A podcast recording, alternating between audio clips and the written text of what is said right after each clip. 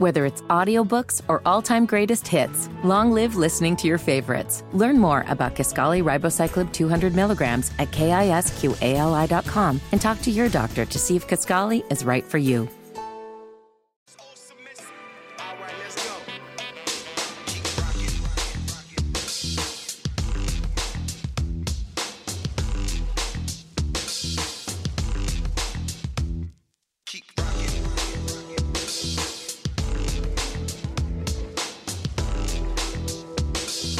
And good morning, Wake Up Squad, and thanks for starting your Thursday with us. Uh, later, the master teacher, Ashra Kwesi, will take over our classroom. Brother Kwesi will discuss the African origin of Christianity. Now, Brother Kwesi will also explain how some of the Christmas traditions started, like the Christmas tree, Santa Claus, and, and the candy cane. But to get us started this morning, financial advisor J.B. Bryan is here from Afro Economics. Good morning, J.B. It's so good to be here. I want to grow up and be a master teacher you said master teacher, and I that's right. I stood real proud. He was like, "No, not you. Sit down." Uh, couple more, couple more things you got to master, and that is the truth. Well, I really appreciate this opportunity. I'm so glad that you're just giving us this chance to share before someone goes out there and makes some mistakes that will impact them for the rest of next year. I mean, a lot of times people create debt, Carl, right now, and what they feel is the holiday season that they don't pay off for years to come. So if we are really want to do yourself a favor, and if you don't remember anything else, and this is because it's great to to get up early in the morning. Everybody who is up early and you get this, I'm telling you, this is the time of year to check your credit report. right, but JB, before we go in all of that, though, uh-huh. we have a birthday to acknowledge, don't we? My baby, I can't believe it. I, I can't believe it. I, I I just can't believe that. You know, not so long ago, you're like, yeah, it was decades ago, JB. But look, that I, you know, have my beautiful child. God bless me with the best gift that has saved my life. I looked at somebody on social media the other day, and they said, do you ever think about how much your children have helped you? And it is so true like that I I def, I'm convinced that becoming a parent was one of the greatest blessings that God gave me because it instantly made me realize that I have a responsibility to be the best that I can be. That someone is looking at me, right? And so I really appreciate this opportunity to just say happy birthday to my baby girl, Aziza, which means woman held in high esteem in the eyes of God. And she. Oh,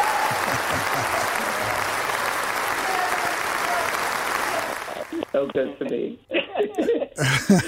well, uh, uh, thanks, Kevin, for the production there. Of, of course, because now you know it all goes. You talk about having children, JB. You know that's when you, you your life changes because now you're responsible for somebody, another person that you're responsible. So one of the things you got to do, you got to get your financial house in order because yes. you have you know you have responsibilities now. Before it was just you. So yeah. yeah. That, so uh, congratulations on your daughter. Yeah. You know. Yeah, uh, thank you. Thank yeah, you. and I, I think that we get um, confused as parents because our emotions come over in the holidays and we forget that what the holidays are really all about is the time that we spend together. And you know, I remember um, you know holidays, and and my mother especially would be very very stressed out, and then my father would be stressed out because she was telling him what she needed to get for us, and you know, and I would be so uncomfortable. I mean, I remember this as a child. I was so uncomfortable with their stress over stuff that I think that to this day, it's just made me not like stuff. Like it just made me like it just doesn't because I know what really makes a difference is just yesterday when I was exchanging with my daughter and I just said like I just started crying. And she was like, What's wrong? What's wrong? And I was just like, I just can't believe that you're growing up. I think a lot of people don't realize that that has nothing to do with stuff.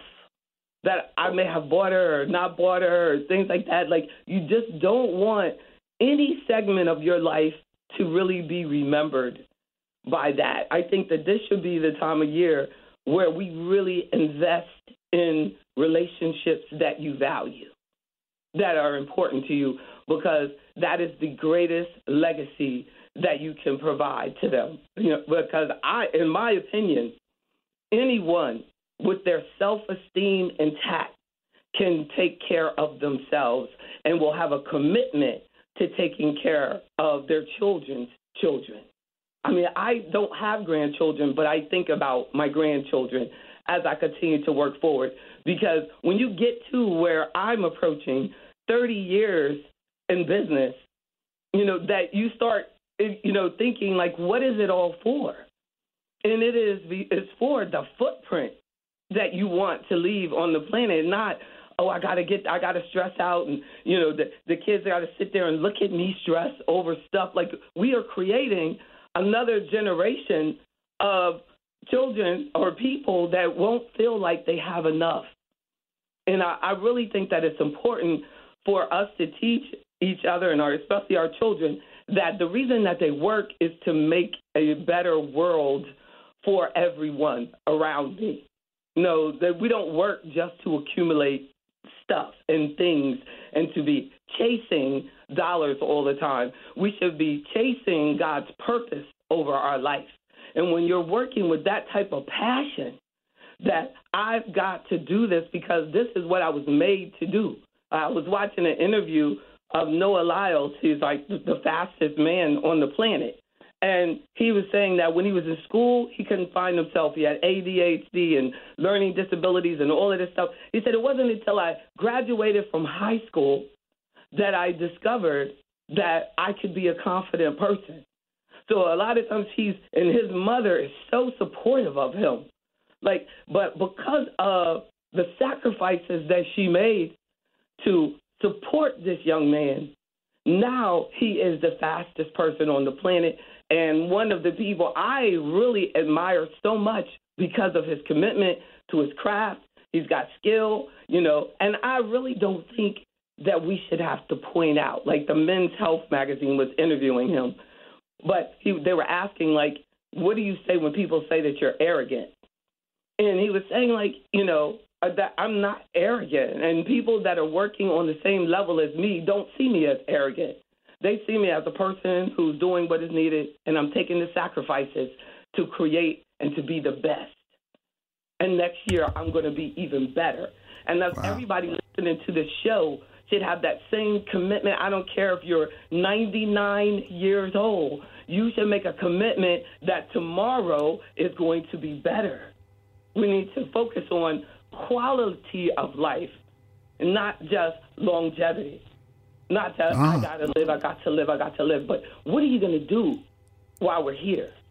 Right. JB, well well said, JB, and I hope people are listening to what you said. You know, just give him spiritual advice, and we usually look for you for financial advice as we come close to the year. But it, it's all connected, if you will, because mm, you, you need both to make it happen. But before I go any further, though, are, are you broadcasting live on, on social media? Can people see you and watch you? What you're doing right now? everywhere. Wherever they look, just look up Carl Nelson, J.B. Bryan, and every major form, even X and and all of them. To your favorite media form, you will find this. Please subscribe and share Carl Nelson and J.B. Bryan this morning. This, this, Eight after the top now. JB, as we're coming to the close of the year, what are some things that we should be doing? What should we be looking for? It's, it's cutting any mm-hmm. corners, preparing for next year. Give us some tips. Mm-hmm there are no there's no cutting corners. We want to make sure we get into that corner. You know, I mean, I'm glad you used that analogy because every time you cut the corner, think about the floor, all the dust that falls into that corner. So the you know, in our attempt to do things right, we need to bring technology in so that we'll get all the dust out of the corners. And that's what I'm saying. The greatest gift that you could give to yourself is go to freecreditreport.com and get the free credit report. People are obsessed about credit scores. Credit scores are not for us. It has nothing to do with you. All it does is tell people if you're a good lead. if they're selling stuff and your credit score is 850, all it says is this person does a lot of debt. they do they they get a lot of different types of debt and they are committed to the American way of going into debt. And you have been doing it for a long time in most cases to get to that 850. So we need to look at our credit score for confidence on I have all this stuff intact. They have my correct address. This this is my debt. I mean, I've looked at people's credit reports and pointed out to them that their score is messed up because some of the debts that they have were flipped over to different loans and lenders, and these school loan companies do it all the time. And I was showing her that you have duplicates on there. You don't have all this debt that they're showing. And then she said, "Oh wow," and you know, ran with it. Never heard from her again. But like she could have, you know, imagine if she continued to work with me with someone who's got that much dust in the corner. You know, needs to have someone who's going to help them swipe that dust out. So All right, so so you're saying the fir- one of the first things we should do is clean up our credit uh, the remaining weeks of this year. At least find out, get the report, and face it. Like it's there's no cleaning up for most people you know, because they'll say, well, my, my, especially your listeners, they're highly intelligent, very professional. Their, their challenge is that you are accumulating more debt than you really should be doing if you want to ever stop working that job. Because that job is paying you such a high salary that the lenders want a piece of you. So they keep sending you stuff. And they keep inviting you, and you go to the casino, and they let you just put it on their credit card, and they, you know, they're they're they are having a ball with your credit. So if you, you know, then you got to have a new car, you got to get a better house, you got to get, you know, it is contagious because you have that great job. That's where your listeners are. You know, the majority of your listeners are are are doing well. They're just overwhelmed, unfortunately. And when it hits them all of a sudden, I don't want to work forever. At least I don't want to do this forever. They realize that everything that they've done was to get to this position that they're in. Our life represents the choices that we made. Now, if you want things to be different, if you want to be out of debt, when we look at that credit report, then we start breaking it down on what we have to do to get you debt free or get your debts reduced to only this or get this so that and, and to show you then you could live off of this amount. Because for the majority of people who are working every day they are not going to inherit a huge amount of money. So they have to generate the income that's going to allow them to maintain their lifestyle so, you know, so your credit report really, even though you don't look at, at it that way, it tells me your retirement plan.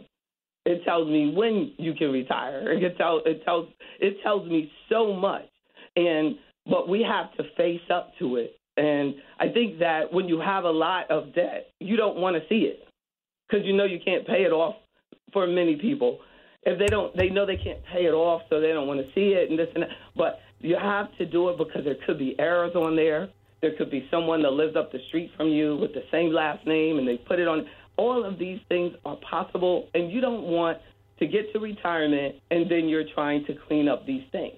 All right, hold that thought right there, JB. We got to take a short break here. When we come back, though, I saw a report where many retirees are, uh, are returning back into the job market because it, it's so tight being on being, mm-hmm. being home, as you mentioned, uh, and all of a sudden your funds are drying up. So maybe you have some advice for those folks. Folks, you want to join this conversation? Reach out to us at 800 450 7876. Speak to JB Bryant. We'll be back in four minutes right here at 14 after the top of the hour, right here in Baltimore on 1010 WOLB. Also in the DMV, we're on FM 95.9 and AM 1450. WOL, where information is power. We close out the year. Before we left, we were talking about uh, seniors or people who have retired, and, and now, as the survey shows, many of them trying to get mm. back in the job market, uh, JB. And one, one of our mm. listeners just tweeted that uh, it's a bad the bad part of going back into the work market is a small job market for seniors. So, uh, do you have any mm. advice uh, for seniors who are in this predicament?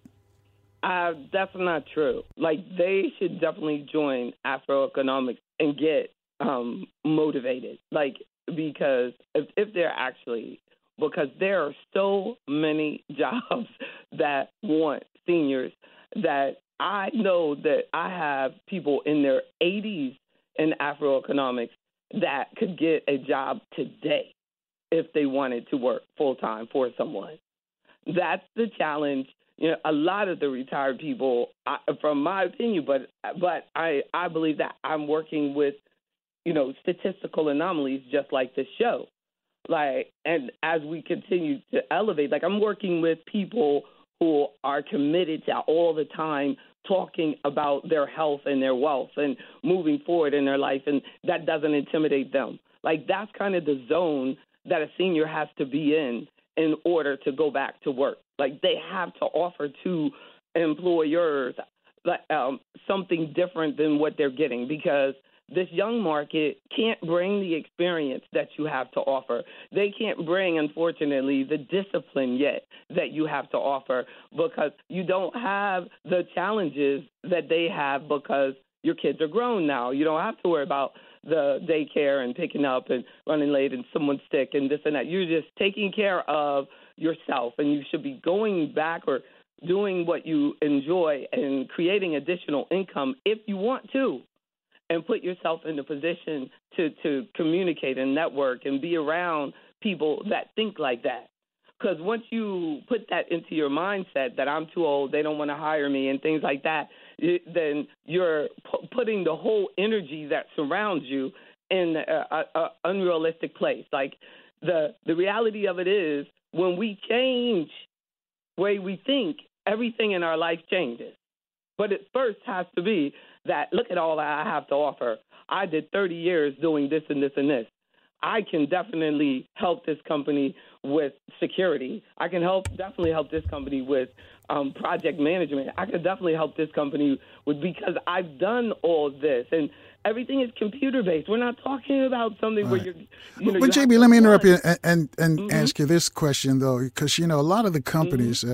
Uh, uh, they don't like to hire. I should say, they don't like to hire older people because they think that you've won the the, the, the health care is going to run up their their health care bill, their part that they have to pay, and mm. and and they feel they may have more challenges and take more days off than than younger folk, and mm. they and mm. they and the, the other thing they think they they want they need more money or want more money.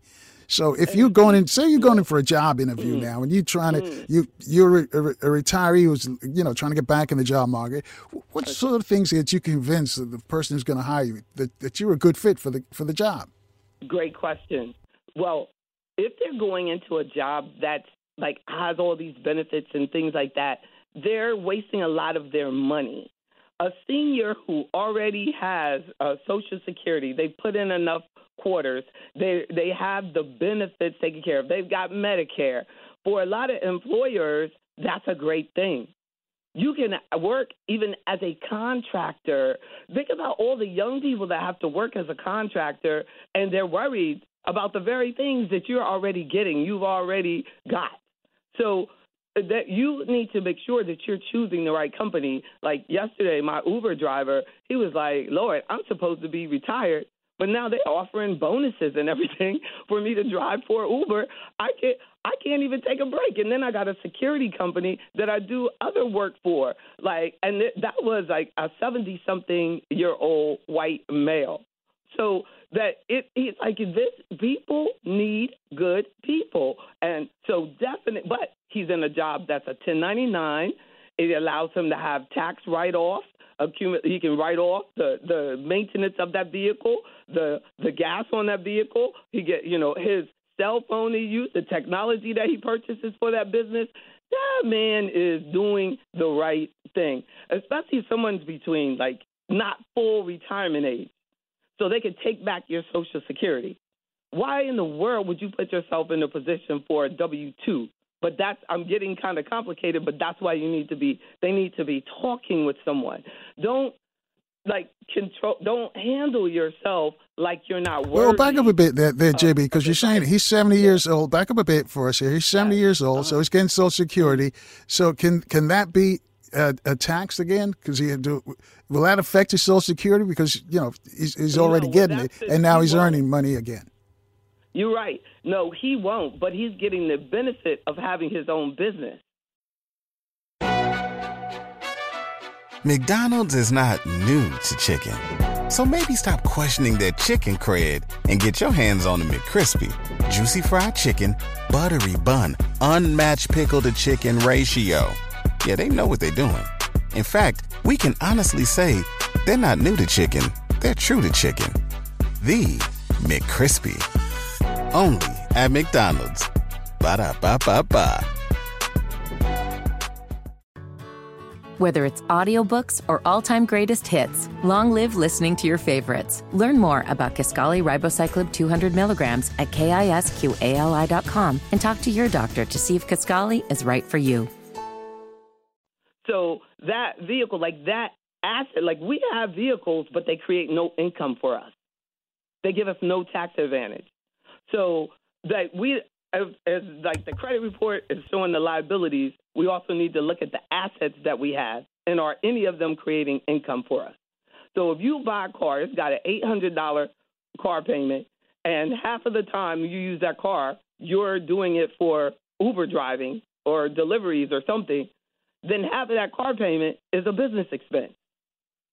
And so they, you know, those things that we're just totally missing when we go back and get a job with a W two. So and and you're only 62 between 60 you're not full retirement age. That's considered early retirement.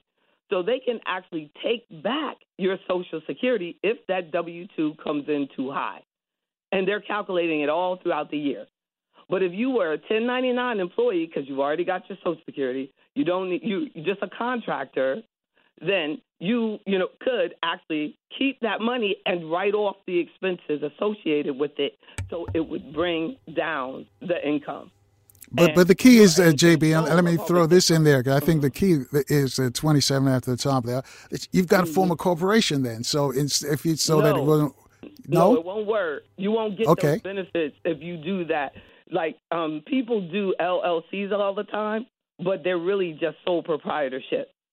So that in many cases that LLC is a, a waste of their money, but they don't know because they don't have anybody to talk to. They look at these little shorts on the video, and the guy's like, "Ah, do the LLC and Nika da da da." The, all that I'm talking about is a basic sole proprietorship. He got that these that 1099, and that 1099 he puts on his Schedule C for his personal return. It is not complicated at all, but we make it complicated because you're talking to the wrong people. They're talking to the wrong people. They're sitting there taking business advice for somebody that don't even own a business, doesn't have no license, nothing. You're just sitting there and you're believing it and then messing up your finances with it and then exposing yourself to unnecessary risk. So the more you know, the more un- unnecessary expenses as well, because you set up the corporation. Then that all that income goes to that corporation. The point is to get that income as on your Social Security or a tax ID you set up for your sole proprietorship, and then you can write off those expenses. If you put it over in the business, then the business you you're not benefiting from that. The business is the business, a corporation is a completely separate entity. If gotcha. Do, and let me do yeah. this and shout out to the folks who are listening to us and watching you. Actually, I'm looking at the, at you on, on online here, and folks. JB Bryant is our guest, and she's broadcasting live online all across uh, social media. 30 minutes after the top of the hour. JB got a tweet question from Elaine. Elaine is in Baltimore. She says, "My aunt does not qualify for Medicare because she has a small bank account. Why is that?" JB?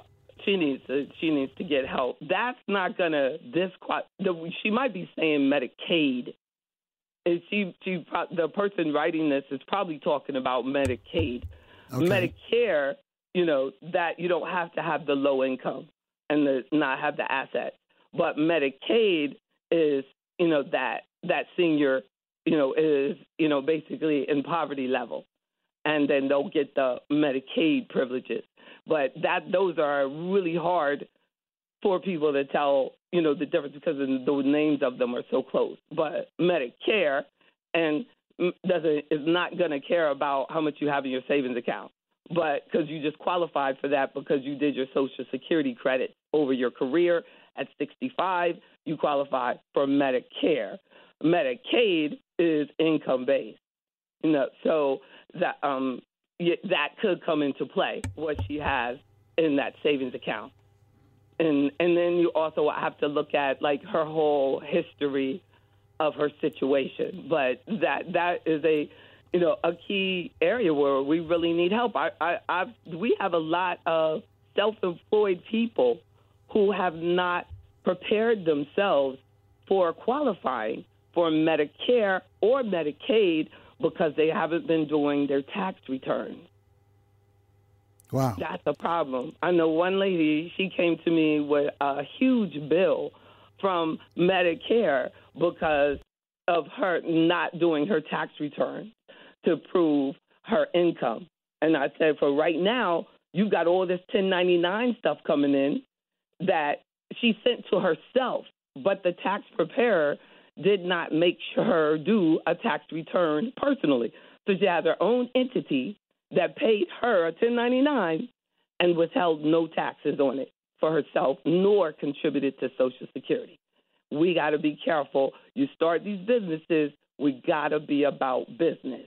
And I really want to do more on that, you know, next year. Like maybe we could do a whole um, session on just small business, you know, and um, what you've got to do because we want to talk about the glamour of it. But I know that for the rest of this year, I told people like I I can't do new meetings because I have so much to finish as a business owner before the year ends. In addition to continuing education, because I have all these licenses, as well as you know, you, you want to make sure your taxes are straight. You want to make sure everything that has to be, you got to handle ourselves that same way.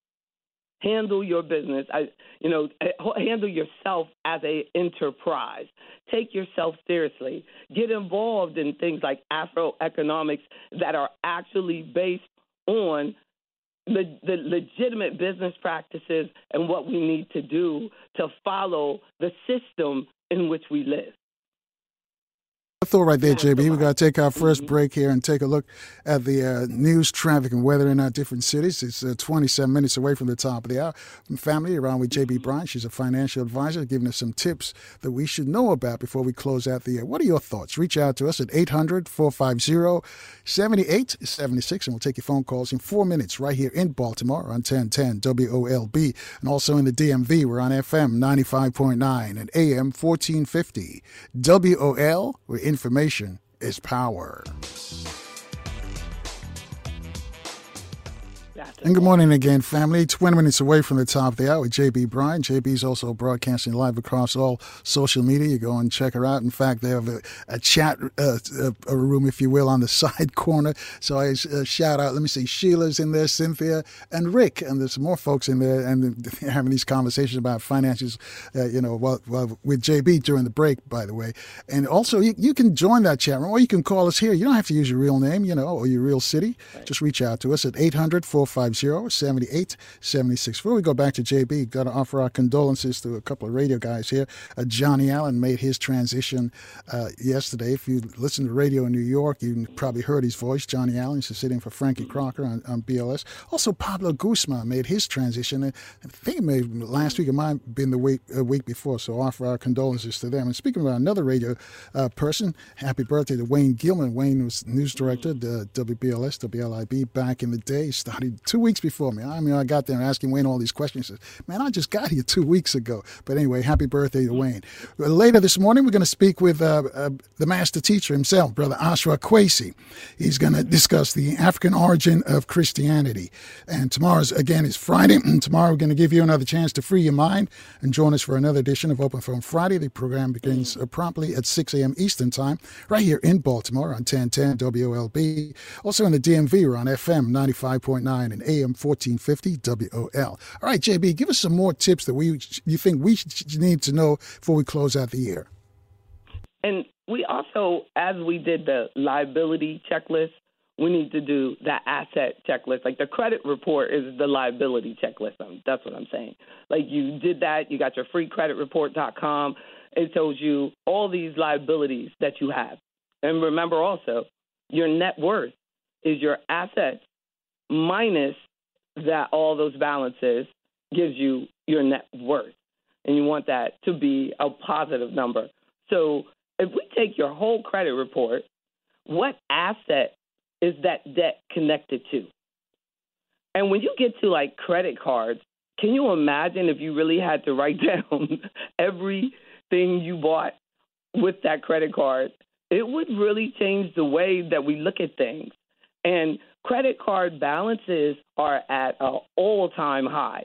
So I suggest don't go into any more debt. Don't use the credit card unless you have your stuff so straight that you know for a fact you're going to pay that off. There's no way you would let it sit there. But I'm this is how bad I am. This is how much I have to discipline myself. Like I have to use the debit card. Have to use the debit card. Because I, I know that if I can avoid, I know that my subconscious mind is going to go into I don't have to worry about that right now.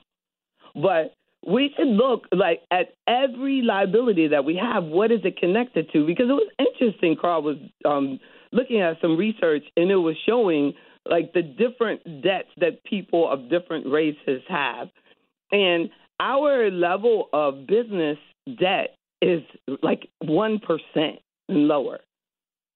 So the majority of the debts that we have are not connected to an asset that can create any you know, like future for us.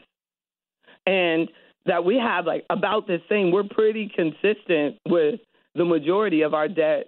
If we have debt, it's you know the debt is going to be in mortgages. But what is happening is in our community, that asset that's connected to that debt, the, our residential real estate hasn't performed as well as the average residential real estate numbers that they'll put out. So, and then also, how much of our residential real estate debt that we have is like business debt, like it's income producing properties. And so we need to, you know, allow this time of year to really think about what am I doing with my money?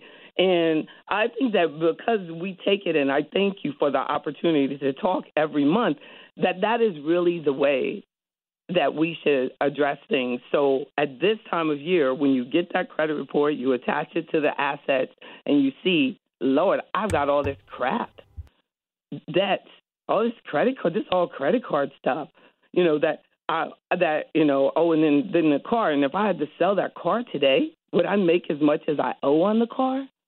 You know, so we need to, you know, really think about those things and then say, what is my plan for next year? do I really want? Do I do I need this? How can I not make sure that this number is this is this high next year? Like every year, that consumer debt, that non-income producing debt, you know, that is not attached to a asset that has the potential to go higher. That how do I get that down?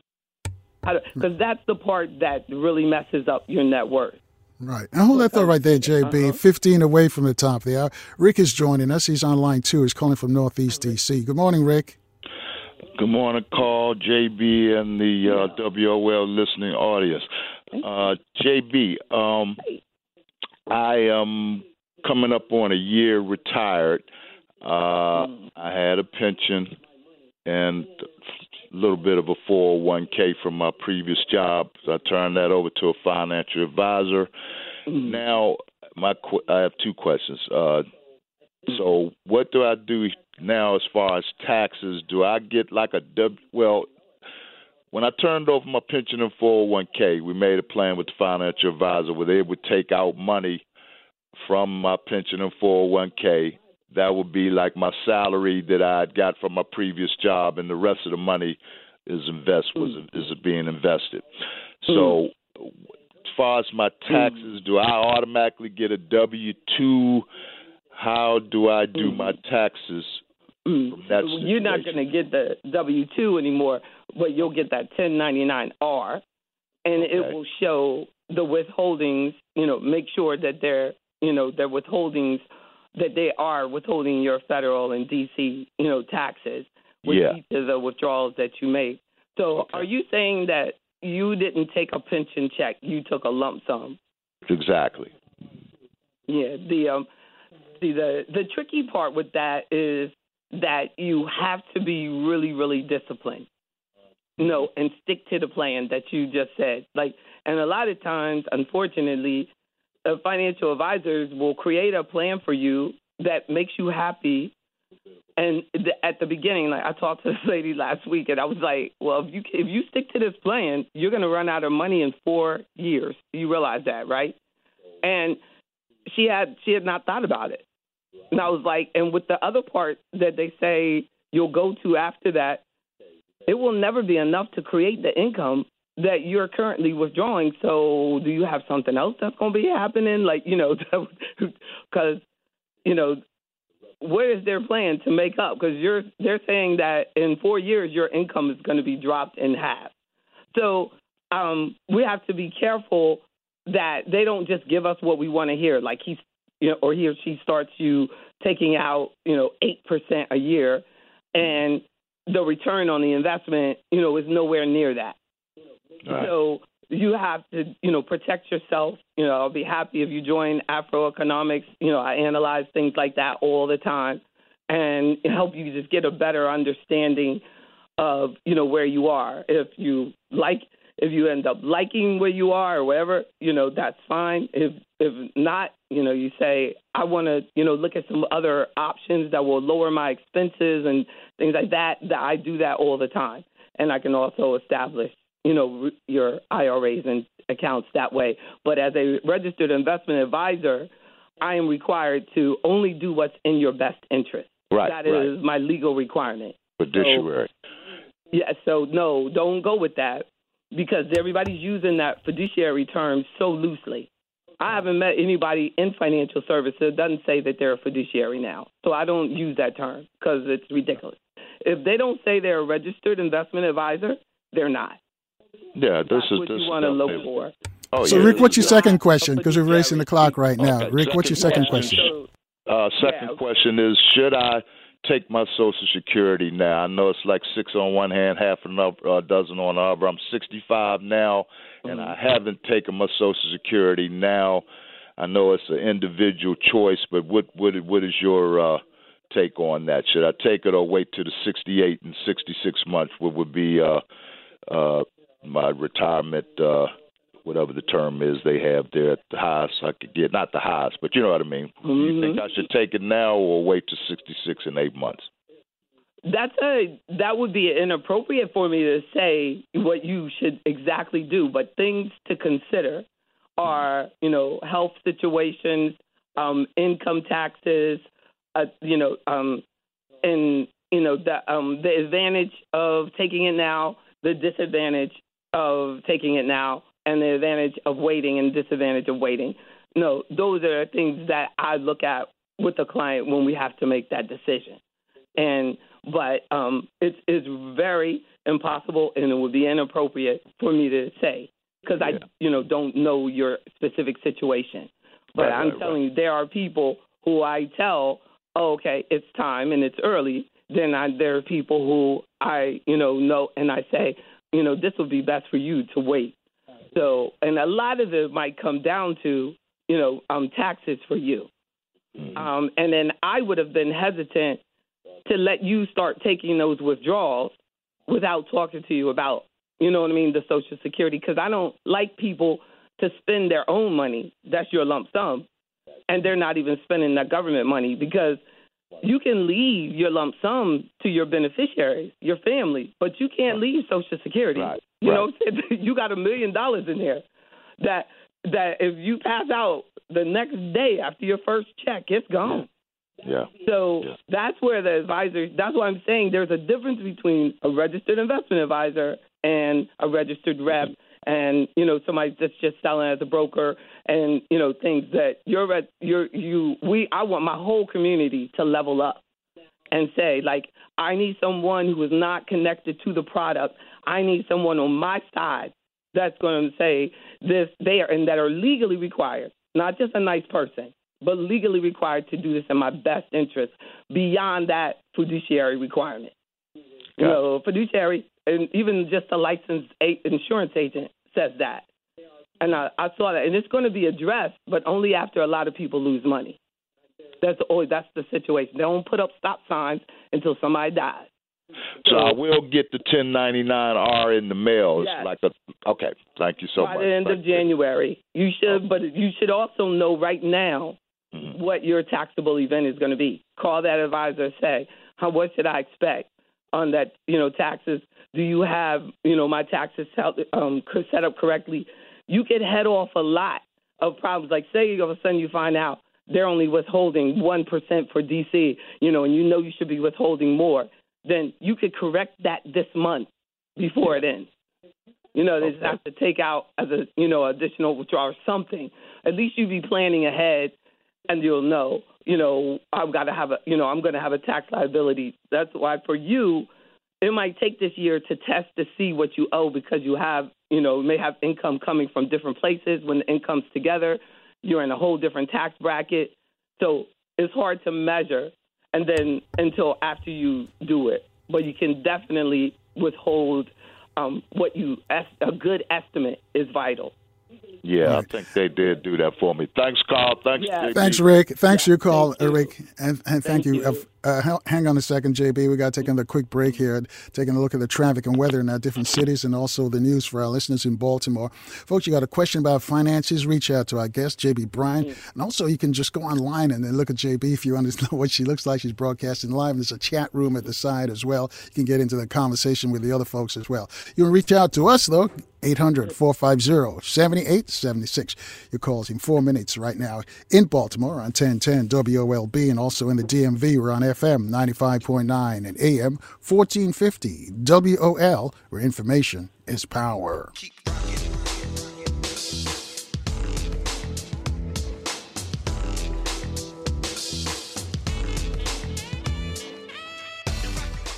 And good morning again, family, and happy Thursday to you. A minute after the top of the hour with financial advisor JB Bryan from Afro Economics. JB is sharing with us some uh, some tips that we should know before we close out the year. Some financial tips. That is, he's also giving us some spiritual tips as well. Thanks for that, JB. That asked for, but that was extra. But uh, JB, I still I got a tweet here from uh, from Ed, and he says that that's what he did because when he said, and he's basing this because of Donald Trump. He says he, he took his money because Donald Trump got back in office. He never know what uh, Trump might have done as far as the social because you know the Republicans have been, talking about uh, doing away with Social Security. So that was a concern for many people. Are your thoughts? That's right. Like spend their money before you spend yours. Like and it is amazing how many people will do that. And sometimes, like, um, I think it's it's. Um, I wish that I w- I can't say I wish I would ever, but the way I present things, um, sometimes can be like fussy, fussy. And I think that the best way to think about me is your mom. Like, if you're like about to run into the middle of the street and your mother has to grab you, it's not really the most pleasant experience. Like she grabs you like she gonna kill you, like she gonna like she's gonna rock your world. Like the way she grabs you, that's really what I'm saying when I, you know, say these things like that. This is, I want to save your life. I I I want to help and and so you know to everyone listening you know like ah that lady she's fussy fussy but it's only because i love you like like you know my mother never said this is to hurt me more than it hurts you. but I, you know, we have to know that there are certain people who just can't present it the way you might want to hear it, but we still need to know if truth is truth. And I'm to bring the truth um, to the best of my ability until I take my last breath. I'm to bring just that. And I see too often that people will spend their own money kind of as an act of rebellion. I remember I had, a, you know, a brother, and I said, you know, don't spend your money. Start your Social Security. You know what I mean? But don't spend your money since you're not working. You don't have to worry about the income until you get to your maximum age. And he had at least two chronic illnesses. Wow. So these things will shorten your life. So it means you're not going to be able to max out if you wait. And he he he just went in like no, no, and he got really mad and and and switched like left me, and then um, but mm. he still like you know communicates a lot, and I see on social media and like he supports the things that I'm doing, but like like don't get confused that love is only lets you do what feels good to you. Like you know what yeah, I'm saying? Like that's love tough is, love, uh, JB. Yeah. that's some tough love. Yeah, exactly. But JB, we gotta let you go because uh, we got uh, John Hope Bryant uh, standing by. We're gonna continue discussing okay. money, but you're gonna be in the chat room, so you're gonna still be taking calls and all of that in the chat room. Fantastic, great, yes, indeed, yes, indeed, and then also thank you for all that you do, and then thank the brother, and then thank the master teacher as well. But John Hope Bryant, I've uh, seen a lot of the um, positive things that he's doing, and I, I, am glad that you have him on the show. Thank you for the opportunity for me. Uh, thank you, JB. And JB, before we go though, how can folks reach you locally? One eight four four five two two seven nine two six all over the planet. If you can get to a toll free one eight four four five two two seven nine two six DC office, Virginia office, and New York office. So um, right. you know, no excuses no excuse. Thanks, right, JB. Please. Thank you. Have a wonderful, wonderful day. All righty, you, you too. Folks, it's uh, four minutes after the top there. Let's go good morning to John Hope Bryant. John, good morning. Hey, good morning. I'm going to be with you. I'm going to be with the legendary Carl Nelson. Please. Uh, we, the legendary John Hope Bryant. When I told folks it was John Hope Bryant, they like, JB, everybody knows John Hope Bryant, but they don't know your background. So the first time you're on the uh, radio airways here, John, give us a little bit of your background. Uh, grew up in uh, South Central Los Angeles. Uh, mother, Juanita Smith, just passed away uh, two months ago to celebrate her birthday this past, uh, her first birthday without us this past Sunday, Saturday. We lost her family foundation, her name, but Juanita Smith and my dad, Johnny Smith, South, uh, St. Louis and uh, Alabama, respectively, to uh, South Central LA. And great grandmother was a slave. Great great grandfather was a slave. Uh, grandfather uh, R.B. Smith, born in 1871 in Middletown, Mississippi, Albert Dean, um, was a sharecropper and probably born into slavery in 1871, but we don't know.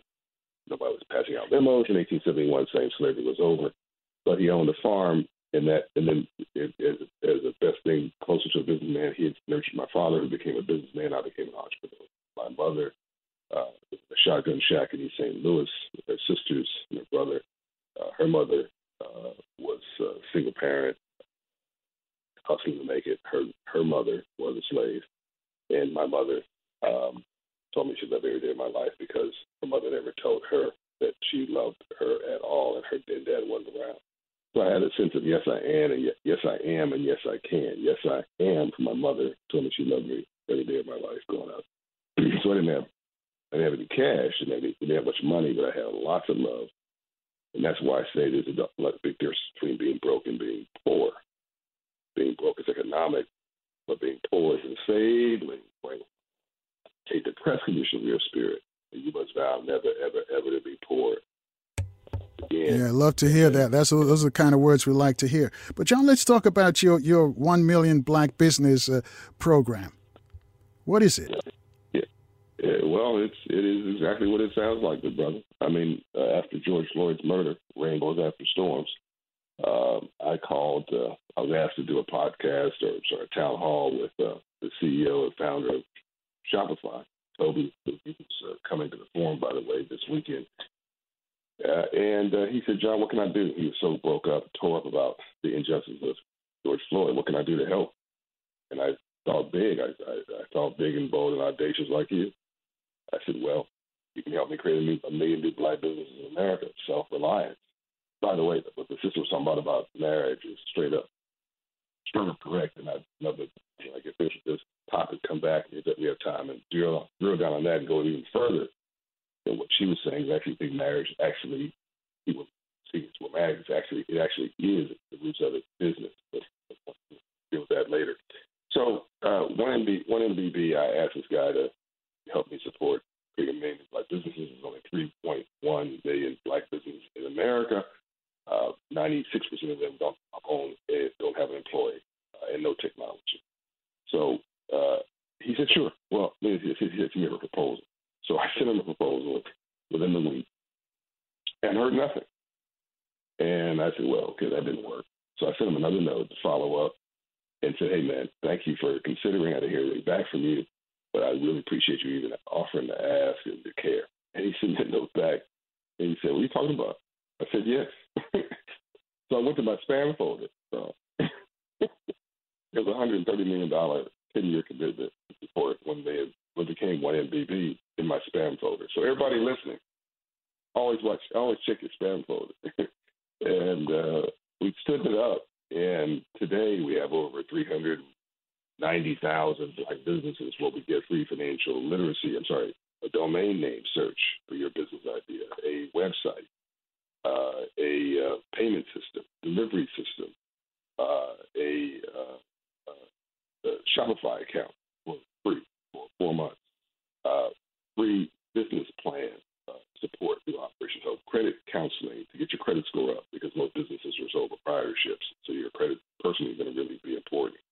Uh, all the way up to getting you a couple hours free with an attorney, a couple hours free with an accountant.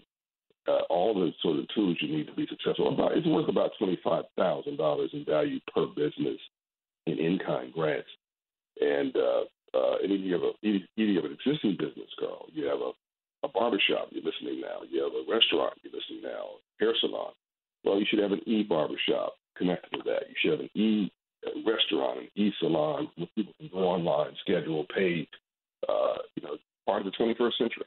And we we we set all that up. So we we're at 390,000 black businesses supported, created, nurtured, advanced since George Floyd's murder. Simple math, that's well over 10% of all black businesses in America and we're not the government. And we're ahead of schedule because, you know, the goal is 2020 to 2030, create a million new black businesses. So we said it and we're doing it and we're exceeding uh, our, our, expectations. Uh, and people can go to 1MBB online they're listening to this right now and sign up. Uh, all it's required is your hustle and your, your commitment. And John, let me ask you this: Do you have to have an established business, or can you just uh, just create a business? You've got a business thought in your mind, and you, you, want to build it out. Can they join as well, or is it just for folks already in business? No, all the above, my man. Uh, you you have an established business, uh, and you want to bring it into the digital age. Uh, you want to make it competitive, resilient for the 21st century. Box checked. You have a business idea and you, you work nine to five. You, you're on your way to work right now listening to this great program. You work nine to five, and you want to be able to hustle from five to nine. Make sure your nine to five pays for your five to nine hustle. This is your five to nine hustle, uh, and you come up with an idea part time. Uh, you so you're in the middle of your life. You want to reset your life. Fine, box checked. You're a young person, and you're in college or in high school, or you know, uh, you want to you want to create a new business idea, uh, yes, box check. It applies to all all all of your examples. McDonald's is not new to chicken, so maybe stop questioning their chicken cred and get your hands on the McCrispy, juicy fried chicken, buttery bun, unmatched pickle to chicken ratio. Yeah, they know what they're doing. In fact, we can honestly say they're not new to chicken they're true to chicken. The McCrispy. Only at McDonald's. Ba da ba ba ba. Whether it's audiobooks or all-time greatest hits, long live listening to your favorites. Learn more about Kisqali Ribociclib 200 milligrams at kisqali.com and talk to your doctor to see if Kisqali is right for you. So if people have got a great idea and they come to you and say, "John, I've got a, I've got this great idea for a business. Can you help me out?" Uh, uh, can they join the line as well? Yes, sir. First thing we have to do is get your your credit uh, under, un, you know, underfoot. Uh, you know, half of our people, African Americans, have a credit score below 620, which means when we wake up in the morning, uh, before you put your feet on the floor uh, and put shoes on, which is an economic thing, by the way, because government don't give you shoes. Uh, it, your your life is all about money. The time you go to bed, time you go to time you wake up, and when you sleep. uh, but half of us before we hit the hit, hit the door and go out the bed uh, out of the house in the morning, uh, we're we're like another free enterprise system, Carl, because half of us have a credit score below 620, which means you cannot get access to good capital, good credit, low cost capital, uh, and so you you just you can't participate in the system. So yes, slave, you know all the you know police brutality and all these things that we talk about all the time are really, really, really bad and really real. But this is almost more debilitating because this is actually something you can control, and this is something that if you don't control it, it will certainly control your life, including divorce. Number one cause of divorce is money. So you get you got to get your credit score right. You got to get your finances right. You, you know your household finances right before you even start this business. So the beautiful thing about this is also anybody listening to this and wants to start the business, it's sort of a twofer. You get to start the business, and you finally have to deal with, and we will help you as your private banker for free get your personal financial situation straight so that you can uh, be a successful business person.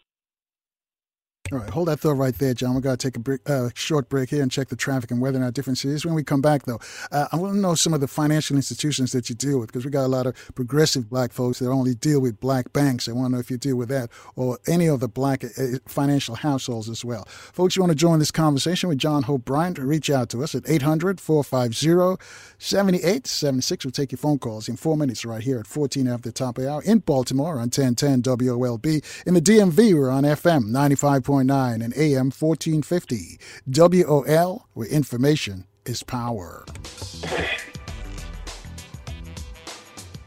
And good morning again, family. 20 minutes after the top of the hour, we're on with uh, John Hope Bryant from Operation Hope. And he's got a plan. It's set up to, to, help 1 million black businesses. So if you know a person out there's got a business or got an idea for a business, they need to check this out. Before we go into some more uh, specifics of the program, John, you, you got help, you said, from the folks who run Spotify. And all this has happened because of, of what happened to George Floyd.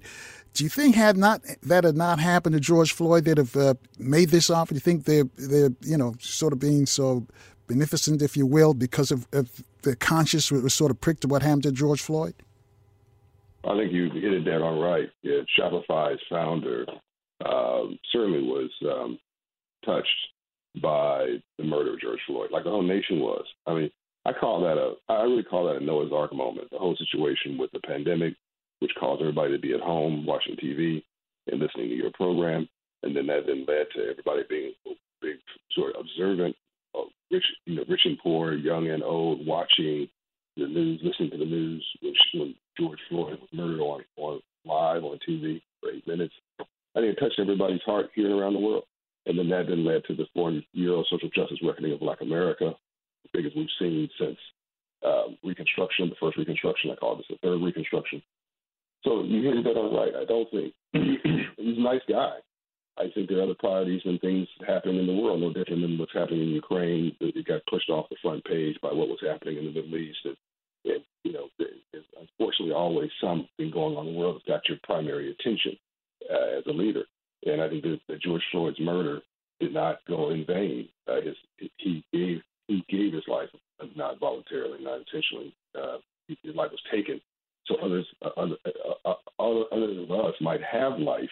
It appears, uh, and uh, that that incident triggered over sixty billion dollars, Carl, in corporate commitments alone uh, for, for, renewal and, and, and, restitution and, and, and inclusion in the economy uh, of, of, and for black people, which was a great start. It's biggest commitment of corporate is the biggest commitment to black renewal actually in the world. Corporate government, irrespective, sixty billion dollars plus. Uh, I think a lot of that, unfortunately, didn't get operationalized. We weren't. Some of us weren't ready to take on the opportunity. Some of us missed the opportunity, and some commitments weren't fulfilled but it's still an incredible amount of money to play with. And the spirit is still there in the third reconstruction, I'm calling it, which is moving in the suites, not the streets.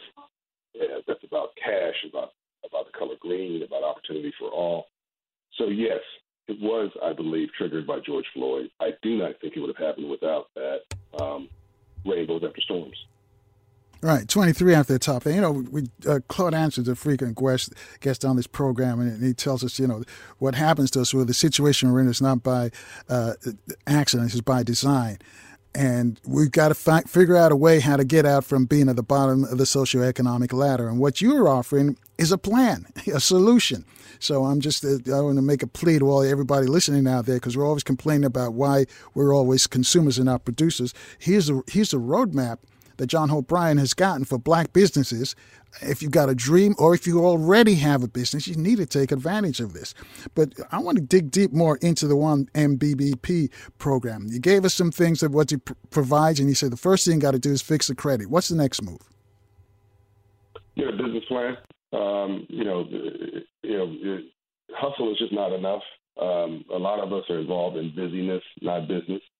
And we think that, you know, uh, if we just work really hard and go to meetings all day, that that somehow is sufficient. It's not. You actually need a business plan. It needs to be non emotional. You know, capitalism is a gladiator sport. Uh, it does not care about your feelings and, and whether you deserve to be successful or not. It, it cares about, it, it respects the, the last man or woman standing on the field after the battle. We've got to be resilient uh, enough, strong enough smart enough, wise enough uh, to be the last man, last woman standing on the field. And we can. We've been doing so much, black people, with so little for so long. We can almost do anything with nothing. so we, we got the resiliency. We've got the, we, we came through the, the darkness and the valley of, of the worst part of this country, our ancestors and us. Uh, any black woman will listen to this program. 70% of black households run by black women. Uh, deserves a Nobel Peace Prize. and by the way, coming out of the pandemic, here's some good news, Carl. Uh, the largest group creating small businesses, first of all, the, the more small businesses got created after the pandemic than any time since 2004. And small business is the engine that drives the largest economy in the world, our economy. Well, the biggest business to come out of uh, startups to come out of the pandemic uh, were black businesses. And uh, the biggest group, Carl, amongst all groups starting black, uh, black businesses, I'm sorry, starting businesses, period, were black women.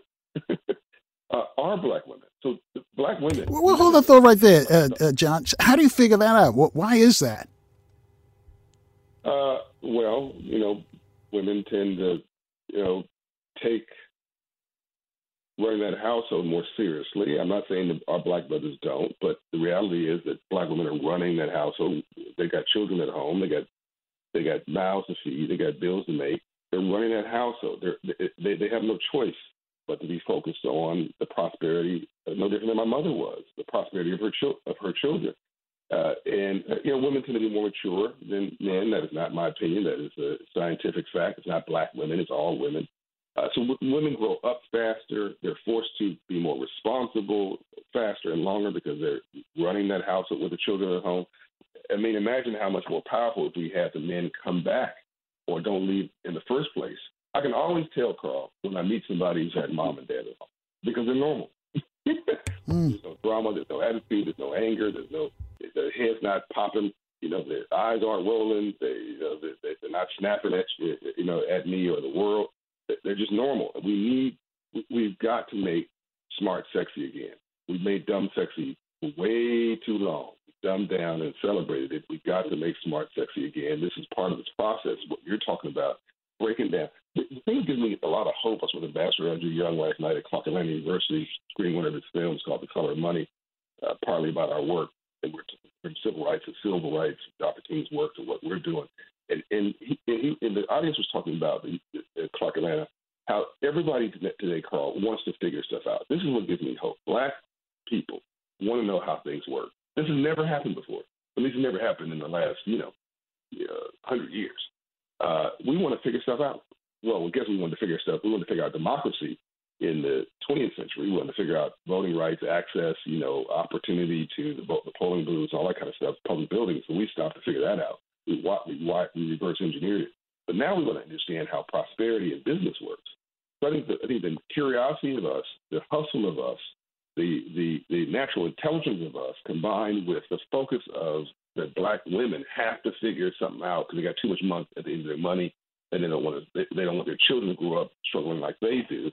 I think that just causes uh, an additional you know, resilience, and that's critical to business. My number one asset is I'm resilient. I take no for vitamins. so I think that come get a business plan, Let us help you get your credit straight. We, uh, you know, one of the things that I can say, and yes, there's black banks. You mentioned this before the break. There's Harbor Bank in Maryland. My man, my man Joseph, Joseph Haskins down at that bank. He's brilliant. Uh, we don't we don't have a hope inside with him, but I'm, I would send anybody to, to Harbor Bank in a second. You have Independent Bank um, in uh, D.C. Another black bank is really uh, beautiful and well run. Uh, but Operation Hope has four locations. Uh, I just pulled up uh, in in uh, Baltimore and Pikesville. Uh, we have. I can. I can. I'm one of few organizations that black founded and run that can tell you I've got offices in 40 plus states. Uh, I mean, these are physically offices with my staff. I have 400 staff people, a $50 million annual budget, $4 billion in capital we've invested in our neighborhoods and communities. So I'm not selling wolf tickets. I'm not just selling speeches. I'm selling, and, I'm, and I'm not selling books and tapes. I'm telling you, uh, walk into one of my offices, you know, Carl, you know, you know what to say there. A lot of us talking about prosperity, but we aren't prosperous ourselves, we, and we got no infrastructure to refer people to. I, am telling you. But well, hold on that. Why is that, John? Because well, that it, we've got to cross that hurdle first before we can, you know, appreciate what you're doing and, and take part in it. Why is that? McDonald's is not new to chicken, so maybe stop questioning their chicken cred and get your hands on the McCrispy, juicy fried chicken, buttery bun, unmatched pickle to chicken ratio. Yeah, they know what they're doing. In fact we can honestly say they're not new to chicken, they're true to chicken. The McCrispy. Only at McDonald's. Ba da ba ba ba. Whether it's audiobooks or all-time greatest hits, long live listening to your favorites. Learn more about Kisqali Ribociclib 200 milligrams at kisqali.com and talk to your doctor to see if Kisqali is right for you. I mean, she how many? How, how long do you have of this program? I mean, uh, I mean, look, you, you're talking about everything now. I mean, I, look, I'm going to say something that's just not appropriate. I, I'm just going to say it. Um, look, uh, you can't, we we're one of three groups of, of of a couple hundred primary ethnic groups in America. There's almost 2,000 different ethnic categories in this country, but 200 primary ethnic groups. There's only three that are failing. Uh, poor whites is the largest group uh, Native American Indians, and African Americans. By the way, not African Caribbeans, Carl, not African Africans, I mean from the African continent. They come here within a few years, they, they're killing it. Uh, it's African Americans whose minds were, you know, broken. Our spirit was broken in slavery. Our, our self-esteem was destroyed in slavery, and uh, and we, we, they wouldn't teach us how to read. They wouldn't teach us about financial literacy. The Freedmen's Bank was was destroyed. Uh, Lincoln was assassinated. The bank he created to teach free slaves about money in 1865. That, that Frederick Douglass from Baltimore, by the way, who lived in Baltimore, who had real estate, he owned in Baltimore, rented it out to working class blacks, I might add. And there's a marker in Baltimore. People can watch today. They'll see Frederick Douglass' own homes. I did a video on that. People can watch it online. But all that was destroyed with Black Americans, African Americans. So we, we, we it's what we don't know that we don't know that's killing us. What we think we know, and our self-esteem is what's devastated. So if I don't like me, I'm not going to like you. If I don't feel good about me, I'm not going to feel good about you. If I don't love me, I don't have a clue how to love you. If I don't have a purpose in my life, I'll make your life a living hell. Whatever goes around comes around. So hurt people hurt people, and we never heal from that breach. Uh, but what I was about to say is these three groups that I just mentioned don't have what I call my left up for nothing the five pillars of success. As much education you shut down your throat, number one. Family structure and resiliency. Well, number two is understanding the language of money, free enterprise capitalism, because we all live in a free enterprise system. You can't do this show without advertisers and underwriting. People can't listen to this show without without paying for the phone or the or the car, the car, or the radio, whatever, uh, because the government didn't give them to them to listen to your show. Everything is going to a job. That's because they are using their human capital and changing it for a paycheck. So people say they don't like capitalism. That's just the stupidest thing on the on the planet. You are human capital. I, hate rich people. No, you don't. You hate rich people till you become rich. What you hate is a game system. Okay, back to the, to the five pillars. Second one is so financial literacy. First one is education. Third one is family structure and resiliency. Fourth one is self-esteem and confidence, which are different. Self-esteem is how I esteem myself you have confidence and still have low self esteem, which is a lot of us, by the way. Uh, and, and number and number and number five is role models and environment. So if I hang around nine broke people, I'll be the tenth. and whatever you model, you'll see. So we see rap stars and athletes as symbols of success, and unfortunately, drug dealers. And so that's what we want to be because that's what we see. We got to give kids something different to see. People listening to your program need to become volunteers in school. Career Day, you and I had Career Day going up, so that kids can see somebody with a suit on. They can see a brother or a sister who's successful. Drop in, just just tell your story. Change the role model. So those five things: black people, with all three of those groups, including poor whites, by the way, so it's not just racial, didn't get three of those five things. If you have three of those five things, I don't care which three they are, you'll be successful. You'll punch right through your problems. If you have four or five of them, you'll absolutely kill it. My Jewish brothers and sisters have all five of those five things. That's why, as a group of 15 million people in the world, they're one of the most the, the most easily recognizable minority group of 8 billion people, and they succeeded in spite of the anti-Semitism that's clearly uh, oppressing them, uh, uh, because they understood the economic memo. So I'm going to say this is a very controversial, Carl. I've never said this on the radio. Black yeah, America needs some... a black, a black a black Jewish business plan. Yeah, but that's some real talk right there, John. Hold that thought right there. We've got another quick break. We got to take a look at the news, traffic, and weather in our different cities. At 26 minutes away from the top of the hour, folks. Uh, uh, John Bryant is our guest, and he's got some. He's got a plan. If you've got a black business or you're considering uh, starting a black business, you need to get on this program, and we'll tell you more about it after we check in with our different cities. Right here, we're back in four minutes in Baltimore on 1010 WOLB. In the DMV, we're on FM 95.9 and AM 1450 WOL where information is power. And good morning again, family. 19 minutes away from the top of the hour. Our guest is John Hope Bryant. Uh, before we go back to him, let me just remind you coming up later this morning, we're going to speak with the master teacher, Brother Ashra Kwesi. He's going to uh, discuss the African origin of Christianity. And also, tomorrow is Friday, and we give you another chance to free your mind, think for yourself, and join us on our Open Phone Friday program, again, promptly at 6 a.m. Eastern Time, right here in Baltimore on 1010 WOLB, and also on the DMV on FM 95.9 and AM 1450 WOL. Just checking in, just waking up. Our guest is John Hope Bryant. As I mentioned, John has a program looking for a million black businesses to help. Now, uh, John, uh, correct me if, uh, if I'm wrong. Are you going to help fund these businesses, or they have to go through the program to get the funding? You don't have to go through the program to get the funding. Operation Hope has funded uh, more than four billion dollars to create homeowners, entrepreneurs, small business owners since we were founded after the Rodney King riots of 1992. We've been around for 30 years, but uh, of course, you're going to be more attractive to a bank or financier, financier, financier uh, if you go through the program and you have a business plan. The, the, the simple answer to your question earlier, why? We don't have a plan. Black America, we are brilliant. We are amazing. We are geniuses. We don't have a business plan for Black America. We have an emotional plan. We've got a government alliance plan. We've got a hook my my cousin Pookie up plan. We don't have a business plan, and and without a business plan, we're toast. Uh, we, we will we will tread water and, and, and ultimately, the, the, the, net worth of black people, if we don't change this, Carl, by uh, 2050 is scheduled to be zero. Zero for all of black America.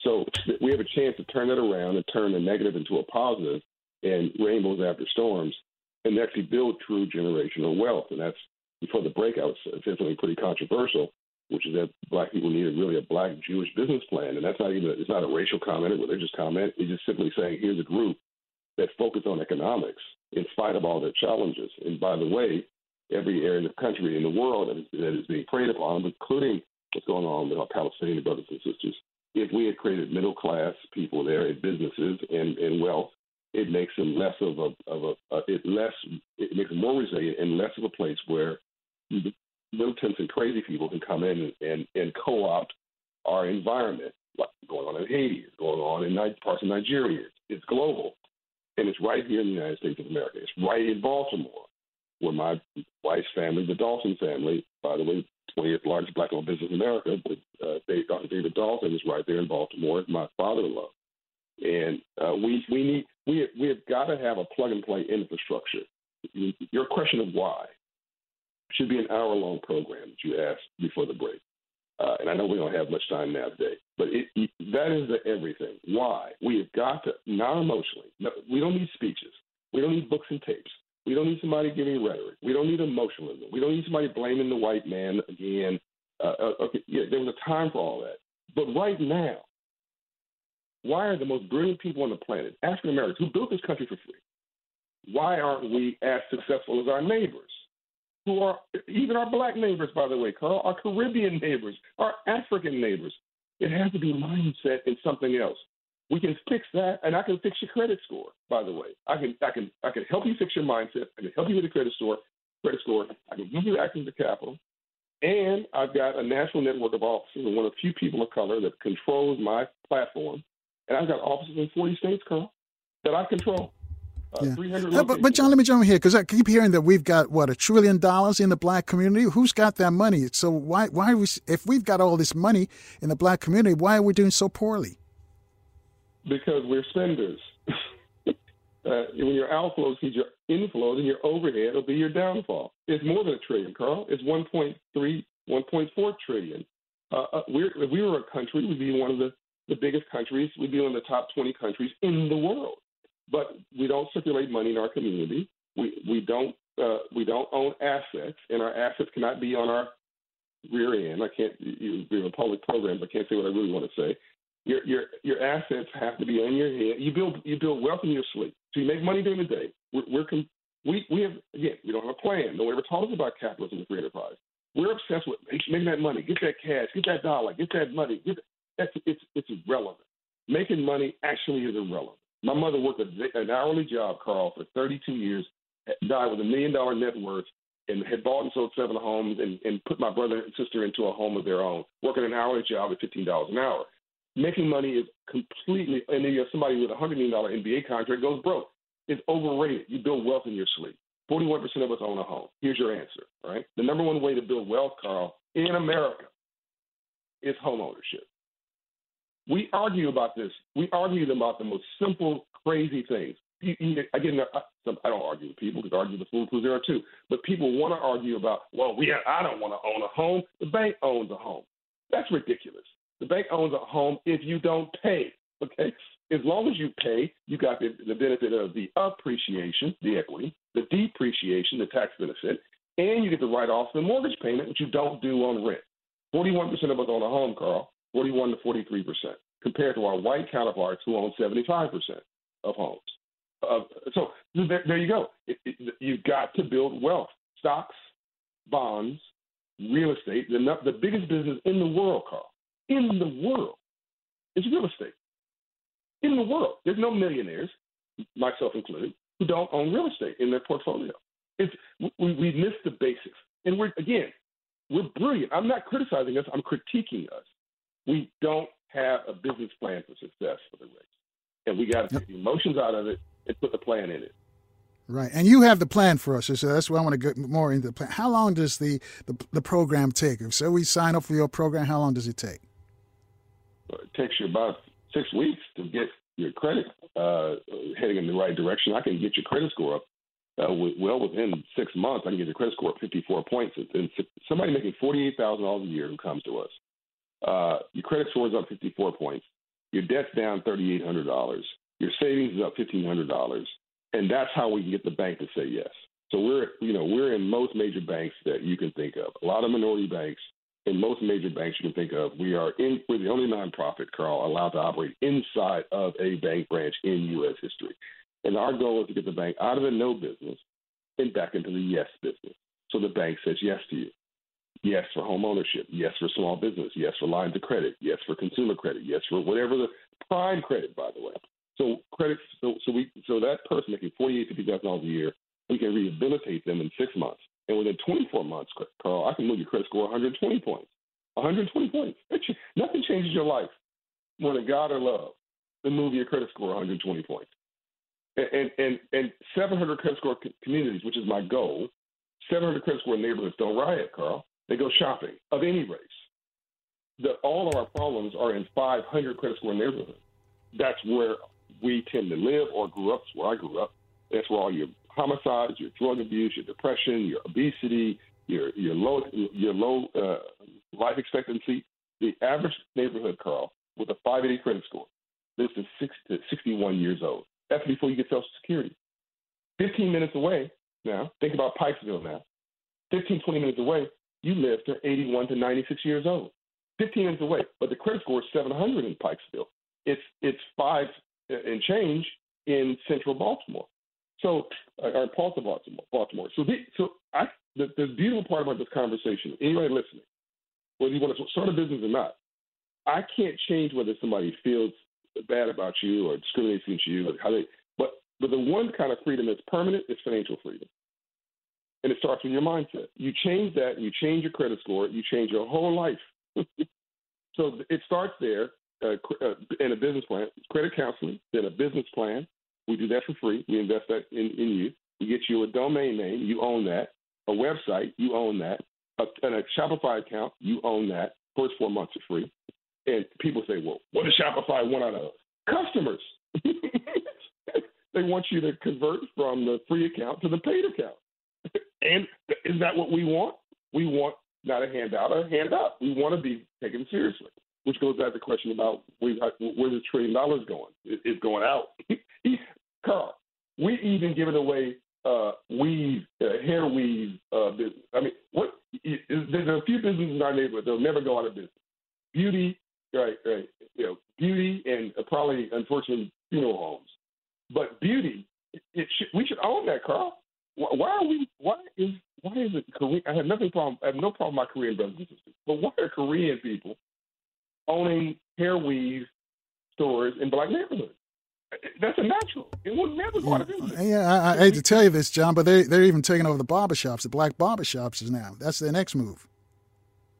Because we don't understand the business. We we got the people. You know, you have I have I, I can I'm a mentor to a lot of these hip hop artists and and and, and uh, a lot of people who are household names who are on TV and radio. Why are so many people born under the sign of cancer? They, they want to be business people, and uh, but they say I don't want to handle the business. Well, you want to go broke because it's the music business. It's the business of music. Uh, so all of this is the same conversation. Like we just need to to stop and get our hands around our business of our life. Yeah. Uh, so when you complete the program, then what happens, John?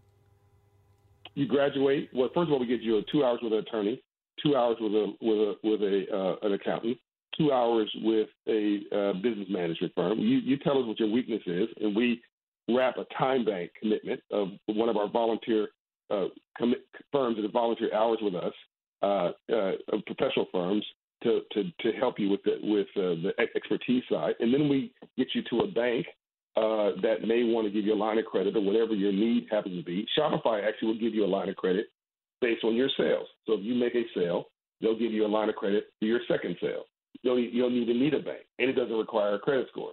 So we meet you where you are. We give you a ladder up the process uh, so that you become, you know, self-reliant. And uh, that's, I mean, I could I could talk more. I could make it more complicated. It's actually pretty simple. It's just no one's ever done it before. And we're also partnering with the Small Business Administration. I just talked to the administrator yesterday, Guzman, who's great. We're their we're their primary engine for black business creation at the SBA. So the SBA guaranteed loans, uh, which are a great vehicle that's underutilized, would also be a vehicle for those who sign up after we get you prepared. Once we get you prepared, you know, there's a whole range of folks who want to give you capital. I'll tell you what, hold that thought right there, John. We got to take a quick break here to check the traffic and weather again in the news in Baltimore. When we come back, though, you know, people, some people, when they start contemplating going into business, they get uh, their family or their friends, hey, man, that's not going to work. We're wasting your time. And, and, and they're, they're hoping that you fail. So if you can help us out, because I know people listening to you and they want to do what take up the offer that you, you've provided this morning, but then they've got the naysayers. So when we come back, just uh, close with telling us how to deal with the naysayers. Folks, you want to join this conversation with John Hope Bryant, reach out to us at 800 450 7876. Calls in four minutes right here in Baltimore on 1010 WOLB. In the DMV, we're on FM 95.9 and AM 1450. WOL, where information is power.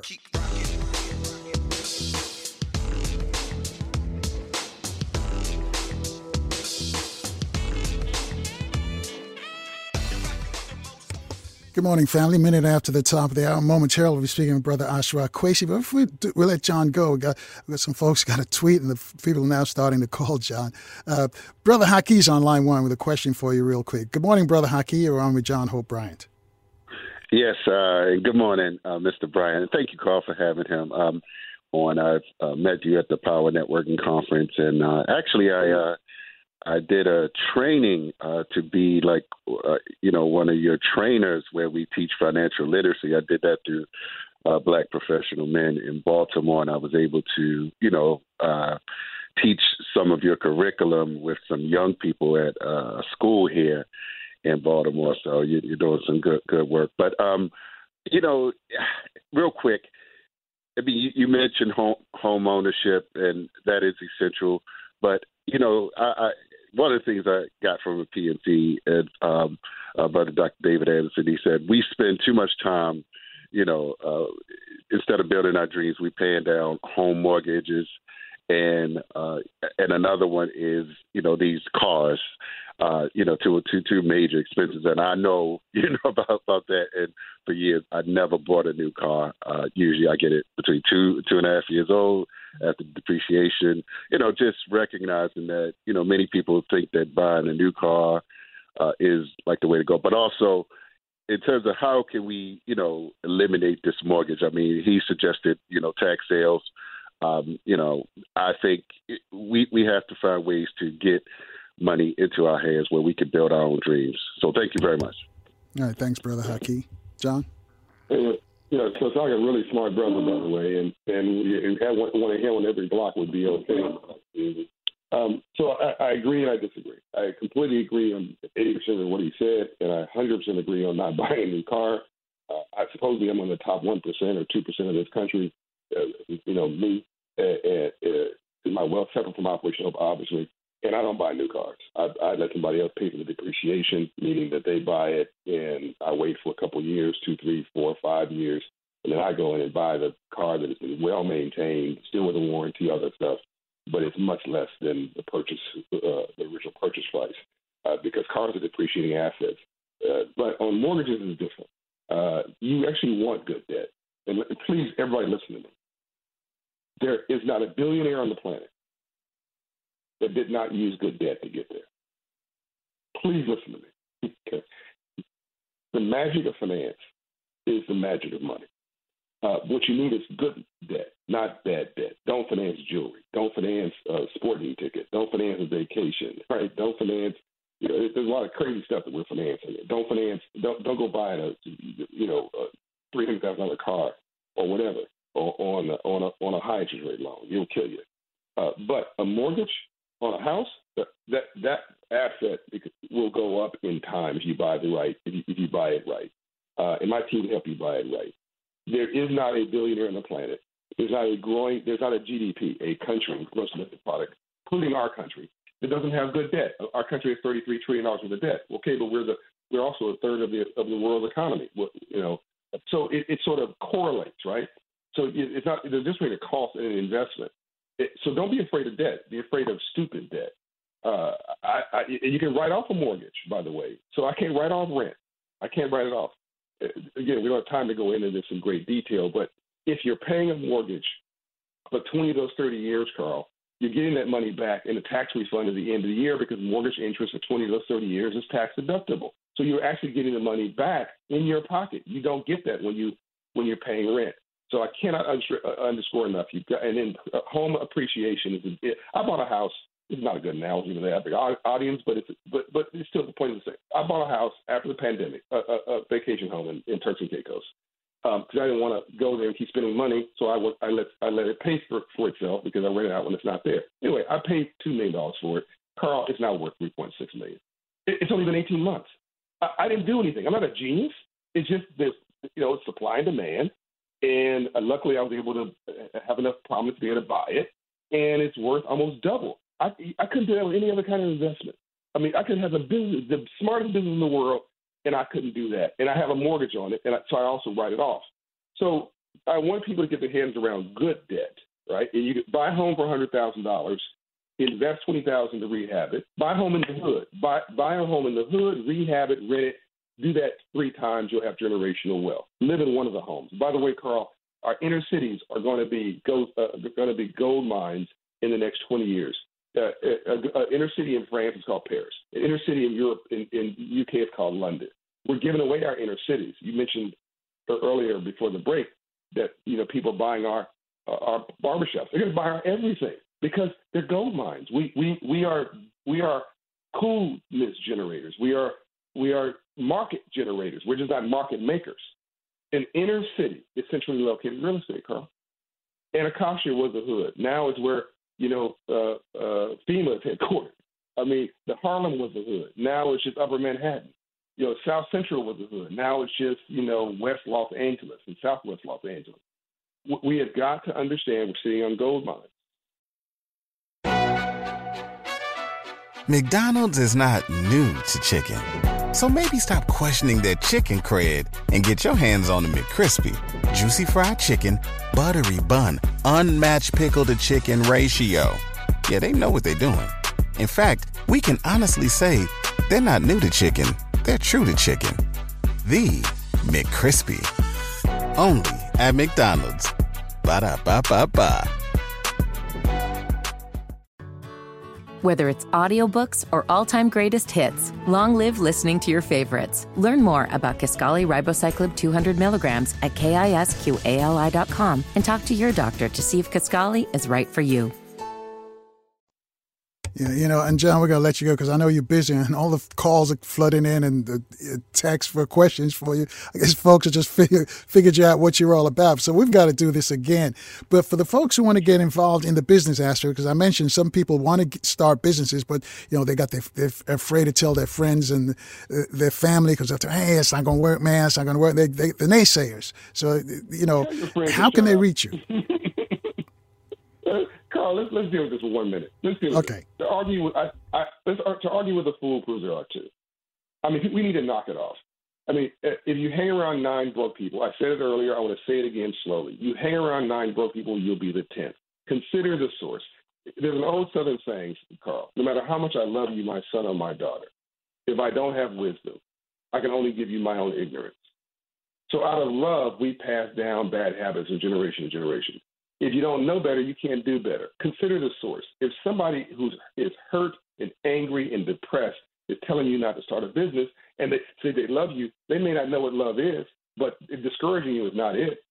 And they don't have a uh, they, they have no success to point to to tell you what to do or not to do. And they could be doing with the best of intentions and still run you into a ditch. Ignore it. I go through life consciously oblivious of most things around me, Carl, because it doesn't matter. I just I just just ignore the noise. Get it out your head. Everybody listening to this, listen to this. Eagles don't fly in packs.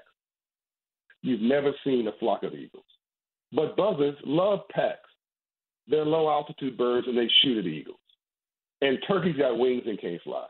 they just profile it. This man on this radio program, Carl, has been doing this with perfection because he's focused. He's laser focused. And somebody discouraged him, he ignored it. There's your answer. Ignore it. true. That's so true too. But uh, John, how can folks reach you? If they want to start a business, how do they reach you? 888-388-HOPE. Uh, download the Hope in Hand app on your Android or, or Apple phone. Uh, go to operationhope.org, go into 1mbb.org, or follow me on all social media. I do videos every day for free uh, that, you know, designed to set you free. And then you know, take the link on the, one of the videos and just contact my people. Go to one of the Hope Inside locations right near you. We're all over the country. We're the Starbucks of financial inclusion, and we're the private banker for us. The services are free because I have them underwritten through my national budget. So there's family. There's no excuse. You have a forum coming up. Tell us about that real quick.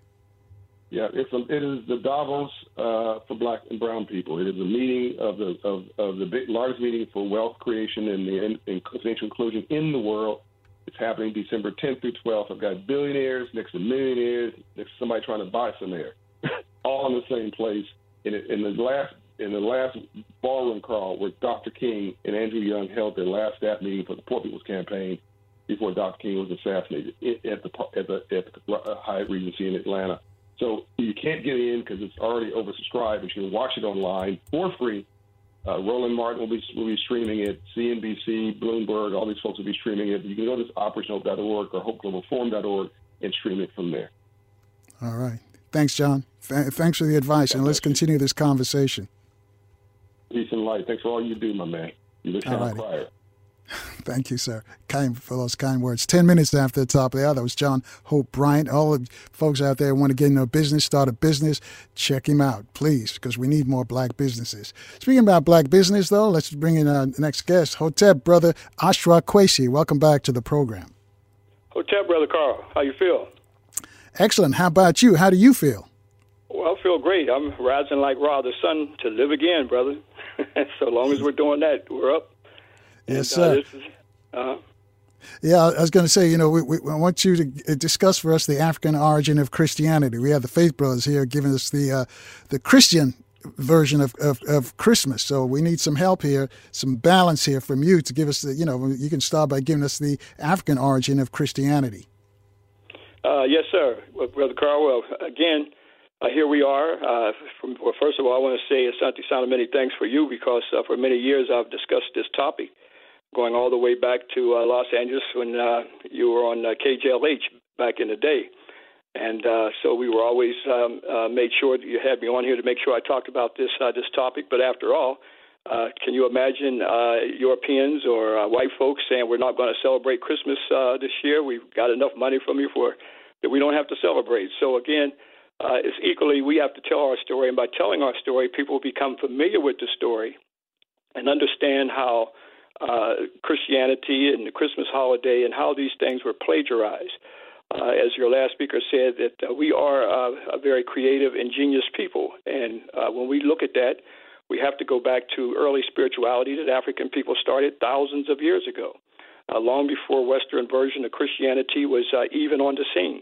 After all, when we go back to the fallopian tube, and I'm talking about the fallopian tube of Africa, and I'm talking about the Happy Valley, I'm talking about the Nile Valley, I'm talking about that 4,000, approximately 200 miles. In fact, even longer than that, because we got to include the Abai coming out of the highlands of Ethiopia. Here for countless thousands of years, our ancestors, from their empirical observation, Brother Carl, of Mut Netchet, okay, that is now called, in fact, Mother Nature they observe spiritual ideas. They observe ideas coming from the cosmos, okay? And from that, they observe lunar events, okay? They observe solar events. They observe stellar events. And out of that, they told stories around different periods of the year. Like, for instance, right now, we're in the winter solstice, all right? And literally, the winter solstice is the birth of the sun. Uh, they're on the temples and the monuments uh, for many, many years now over 40 years and giving respect to my teacher, Dr. Joseph Jochannan, who uh, I first met back in 1973 at Long Beach State, and I always tell the story because without him, I wouldn't be doing what I'm doing. And he gave a very powerful lecture on African spirituality and history, and that I at that time never heard before, Brother Carl.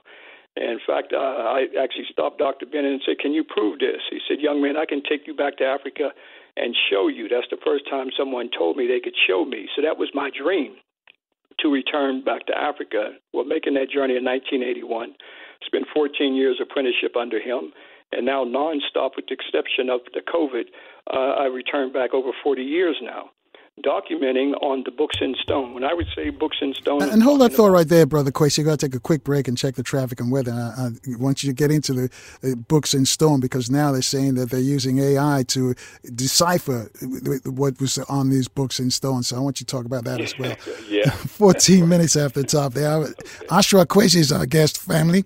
Call a couple of your friends and tell them he's on the radio. They'll appreciate it and they'll thank you. We'll be back in four minutes after the traffic and weather update right here in Baltimore on 10 1010 WOLB and also in the DMV on FM 95.9 and AM 1450. WOL, where information is power. And good morning once again, family. 20 minutes after the top of the hour, uh, Brother Ashra Kwesi, the master teachers in the classroom this morning, discussing the African origin of Christianity. Uh, Brother Kwesi, before we left for the traffic and weather update, we, you tell us about the, the, the, words in stone.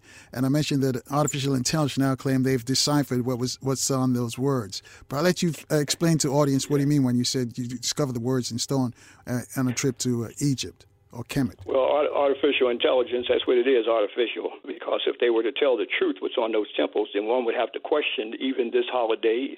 Uh, one would have to question uh, many uh, ideas that they see in Christianity, the birth of the Jesus story, and, and all those things. If uh, this uh, AI was going to tell the truth about uh, what's on the temples. In fact, you don't need AI. You can uh, go there and look at the reliefs and and see the pictorial images and uh, pictograph pictures that our ancestors carved in stone.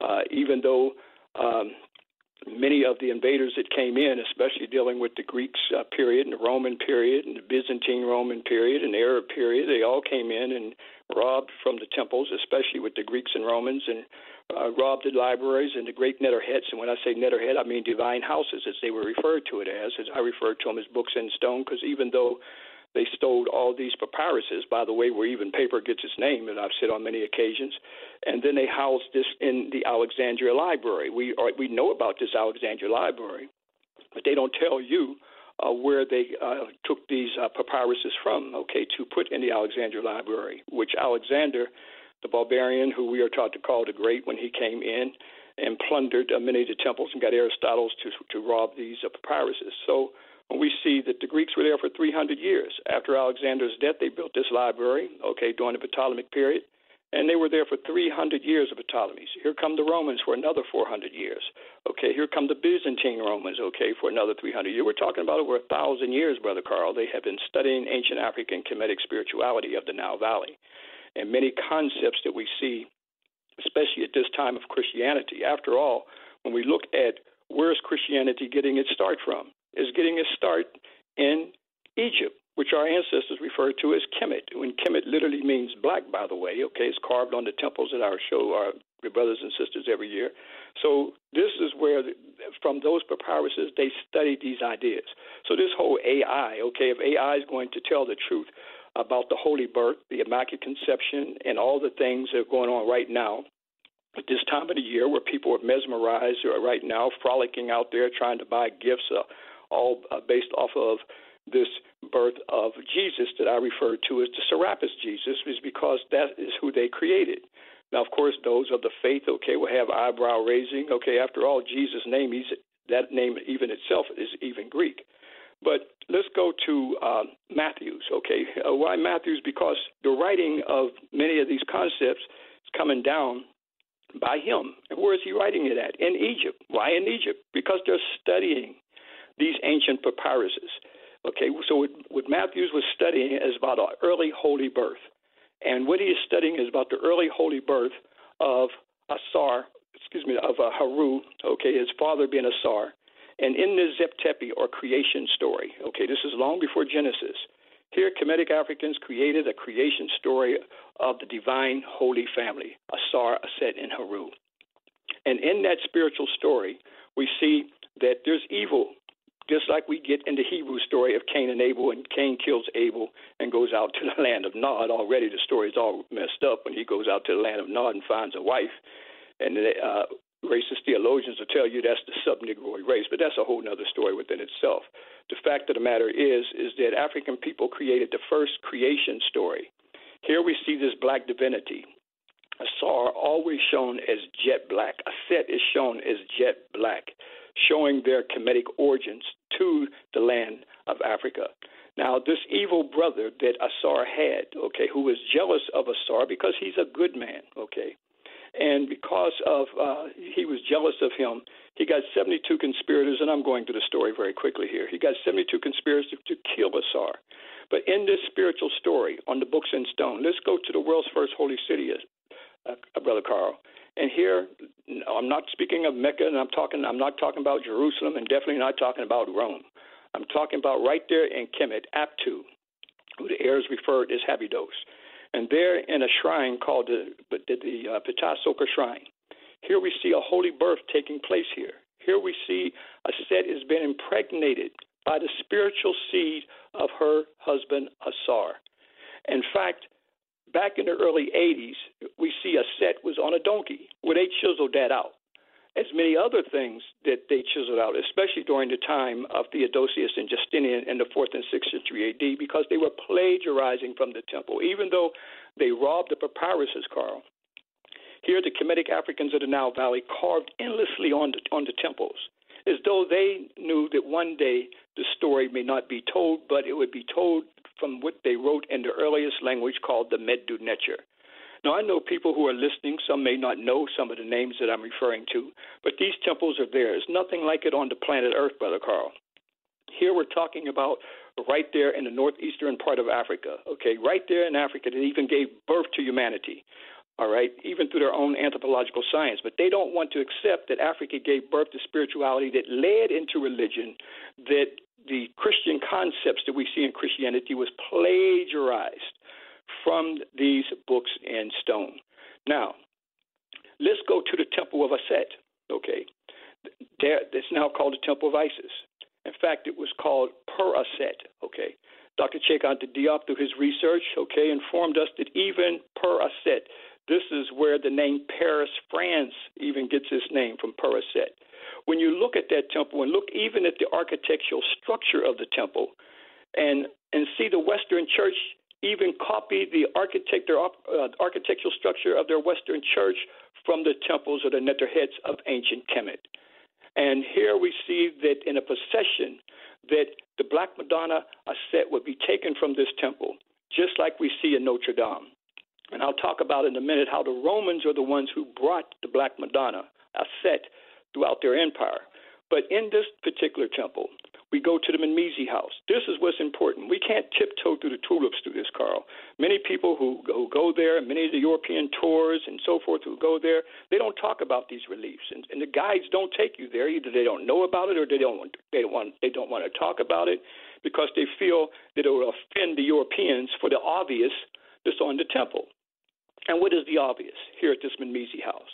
Mammisi means birth house. Why is it referred to as the birth house? Because this is the birth of Haru, precisely at December the 25th. Here, now, in that story, we see that Set, the evil brother of Asar, feared that the son who was born of Immaculate Conception and Holy Birth from the Holy Mother Aset, who was known as Theotokos, okay, or Mutnechet, this is now called Theotokos or Mother of God. Here, she gives this birth and fear that Set, the evil brother, would come and kill her son. So she goes and hides in the papyrus swamps. Okay, it's right there on the temple. There you see her in the papyrus swamps. There you see Tahuti. Who is Tahuti? It would be like an angel, all right, that we would say today. Tahuti is the one that even gave the call that a set would have a holy birth and immaculate conception. So I'm saying some things here that people are familiar with. We know that Jesus had to go hide from Herod. We know that Gabriel, the angel of the Lord, is the one that gave the call and said Mary would have a holy birth and immaculate conception as, as he appeared in the back room with Mary and told her that. Was that not taken from Tahuti, who said Aset would have this holy birth and immaculate conception? There on the temple of Aset, here we see that there are three spiritual Neterus, okay, three divine entities. And here they have, they're holding up their palms or their hands to the baby, to the holy child, okay? Showing their adoration for this holy child of this holy birth of Aset. Wait a minute. Is that something that we get from Epiphany? And the 12 days after Christmas, we see that the 12 wise men who came to bring gifts to this Jesus who was born of a holy birth, okay? Was that not plagiarized? After all, the story I'm talking about with Aset is thousands of years older than the European story. So when we look at one account after the other, we can see without question that these things were copied. But what the Kemetic Africans did, as I said from the very beginning, they observed cosmological events. They connected terrestrial and celestial scenes. Okay, this is important because by connecting the cosmos, they would keep that story alive for eternity. And how did they keep it alive for eternity? It's during this time of the winter solstice, this holy child who was called Kames Haru. Remember that word. Kames means the spiritual birth of Haru. Kames. Okay. During the time of the winter solstice, this was the time of Ra-mes. Okay, means the birth of the sun at December the 25th. Why on the temple do we see the spiritual Neterus showing adoration to a star. This star they referred to as Subosipta. The Romans called it Sirius, and the Greeks called it Sothis. Anyone can see it to this very day. It's becoming brighter in the sky as the sun descends down to the winter solstice at December the 25th. It'll be the brightest star in the sky to this very day. I look at it in my backyard. Ancient Kemet saw when that star rose, it told them it was the birth of the Holy Child Haru. Now, does that sound familiar, Brother Carl? Sure does. Right. So that's the star that we see that the Magi, the three wise men who observed this star that told them that would be the birth of Jesus. Now, did Matthews, who after all is writing the story in Egypt, writing it from the papyruses that they were plagiarizing from, did he literally copy that story from ancient Kemet? As I said, that Christianity has its start in North Africa. It has its start in Egypt because Egypt has all of the spiritual ideas, Brother Carl, where they have where they got these ideas from. And each Neterhet had a spiritual story. So let's go to the Neterhet of Het I know people, some people may not know these temples because we've been taught about the uh, the, the Vatican. We've been taught about the uh, Westminster Abbey and Notre Dame, okay, and, and all these other European places, okay. We we don't know about the temples. Some of us don't know about the temples that I'm talking about, but they are there. And they predate Western churches, mosques, and synagogues by thousands of years, okay, by the way, as I, as I said before. But going into this particular temple, here, Het Heru her zoop type is a cow. I tell you what, hold that thought right there, uh, Brother Kwesi, because we're going to take another quick break here and check the news, traffic, and weather for our folks on the roads this morning. I'll let you finish your thought, though, when you get back. Folks, you want to join this conversation, reach out to us at 800 450 7876 or call up a couple of your friends and tell them Ashra Kwesi's on the radio and they need to hear some stuff that he's talking about this morning. We'll be back in four minutes, though, right here in Baltimore on 1010 WOLB. In the DMV, we're on FM 95.9 and AM 1450 WOL, where information is power. And good morning once again, family. Uh, 20 minutes away from the top of the hour with our guest, Brother Ashra Kwesi. Um, by the way, Brother Ashra Kwesi is going to be in the DMV. We're going to give you more information about that. It's going to be on Saturday, and he's going to be talking about this. And also, he's going to bring evidence. He's going to bring uh, yes. slides and, and, and show you graphic, uh, you know, reports of what he's talking about. So, those of you who, are, who want no more information, you can ask him directly. If those of you who want to ask him questions on the radio, you can ask him directly there. We'll give you more information about that, as I mentioned. But tomorrow's Friday, and we, we're going to give you another chance to free your mind. Join us on our Open Phone Friday program. You can begin expressing yourself at 6 a.m. Eastern Time right here in Baltimore on 1010 WOLB and also in the DMV, we're rolling on FM 95.9 and AM 1450 WOL. So, Brother Kwesi, I'm going to let you finish your thought. Yes, well, again, we want to thank uh, Dr. Baruch for having this community University is coming up uh, this Saturday on December 9th as uh, you mentioned, Brother Carl, yes, I will come with the evidence with visual documentation with 40 years of my life researching the monuments uh, and temples.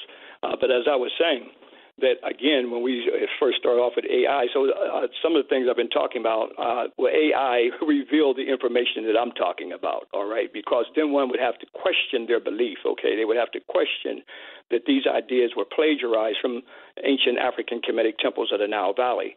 Uh, we as an African people are deeply spiritual people. And these spiritual, these spiritual concepts came up out of our ancestors thousands of years ago, Brother Carl. It did not start in Europe. It did not start with someone else. Okay, it's just unfortunate that we have now been, uh, they have circumscribed us to think within their time period of only 2,000 years. So this is where our circumference is at, and this is the gravitational pull of white supremacy that holds us to that 2,000 years of history as though nothing else happened. But without African people, what we see around this holiday of uh, Christmas and all these things are going on, with many of our people out there frolicking and unfortunately maxing out their credit cards, and uh, many people are getting uh, depressed because they don't have enough money to buy that gift and so forth that I'll talk about uh, in a few minutes. But as our brother was talking about business, so we look at the uh, billions of dollars that we're going to spend just for this holiday. How many businesses can come out of that? McDonald's is not new to chicken. So maybe stop questioning their chicken cred and get your hands on the McCrispy. Juicy fried chicken, buttery bun, unmatched pickle to chicken ratio. Yeah, they know what they're doing. In fact, we can honestly say They're not new to chicken, they're true to chicken. The McCrispy. Only at McDonald's. Ba da ba ba ba. Whether it's audiobooks or all-time greatest hits, long live listening to your favorites. Learn more about Kisqali Ribociclib 200 milligrams at kisqali.com and talk to your doctor to see if Kisqali is right for you. But back to what I was saying. So again, as I was talking about these neterhets or divine houses, as they were referred to as, in fact, this is the temples represented the uh, the, the spiritual deity or God. Okay, is referred to today, house on earth. This is the idea that we see the Western Church get God's house on earth. Okay, this is God's house or the church, synagogue, mosque, and so forth.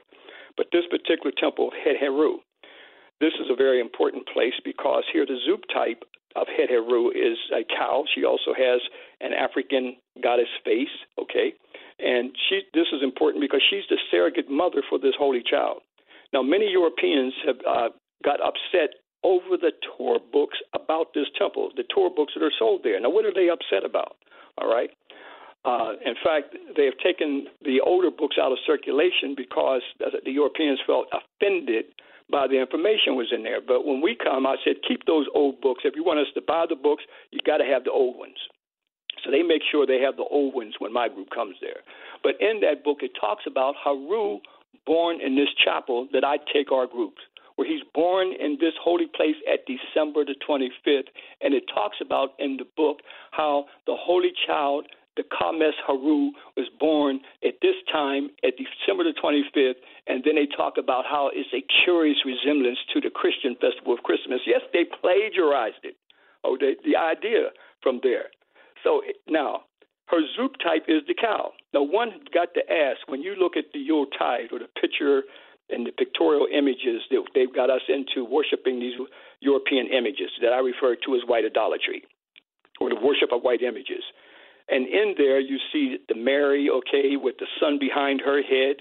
You see this European image of this Serapis Jesus I'm referring to as because it's Serapis that I'll talk about in a second, who they actually created behind his head at December the 25th, and always a star above his head because that's the birth of the, the sun at the heliacal rising of that particular star during that time. But there are also there's another image in that picture of the Yuletide. There's a cow in that picture.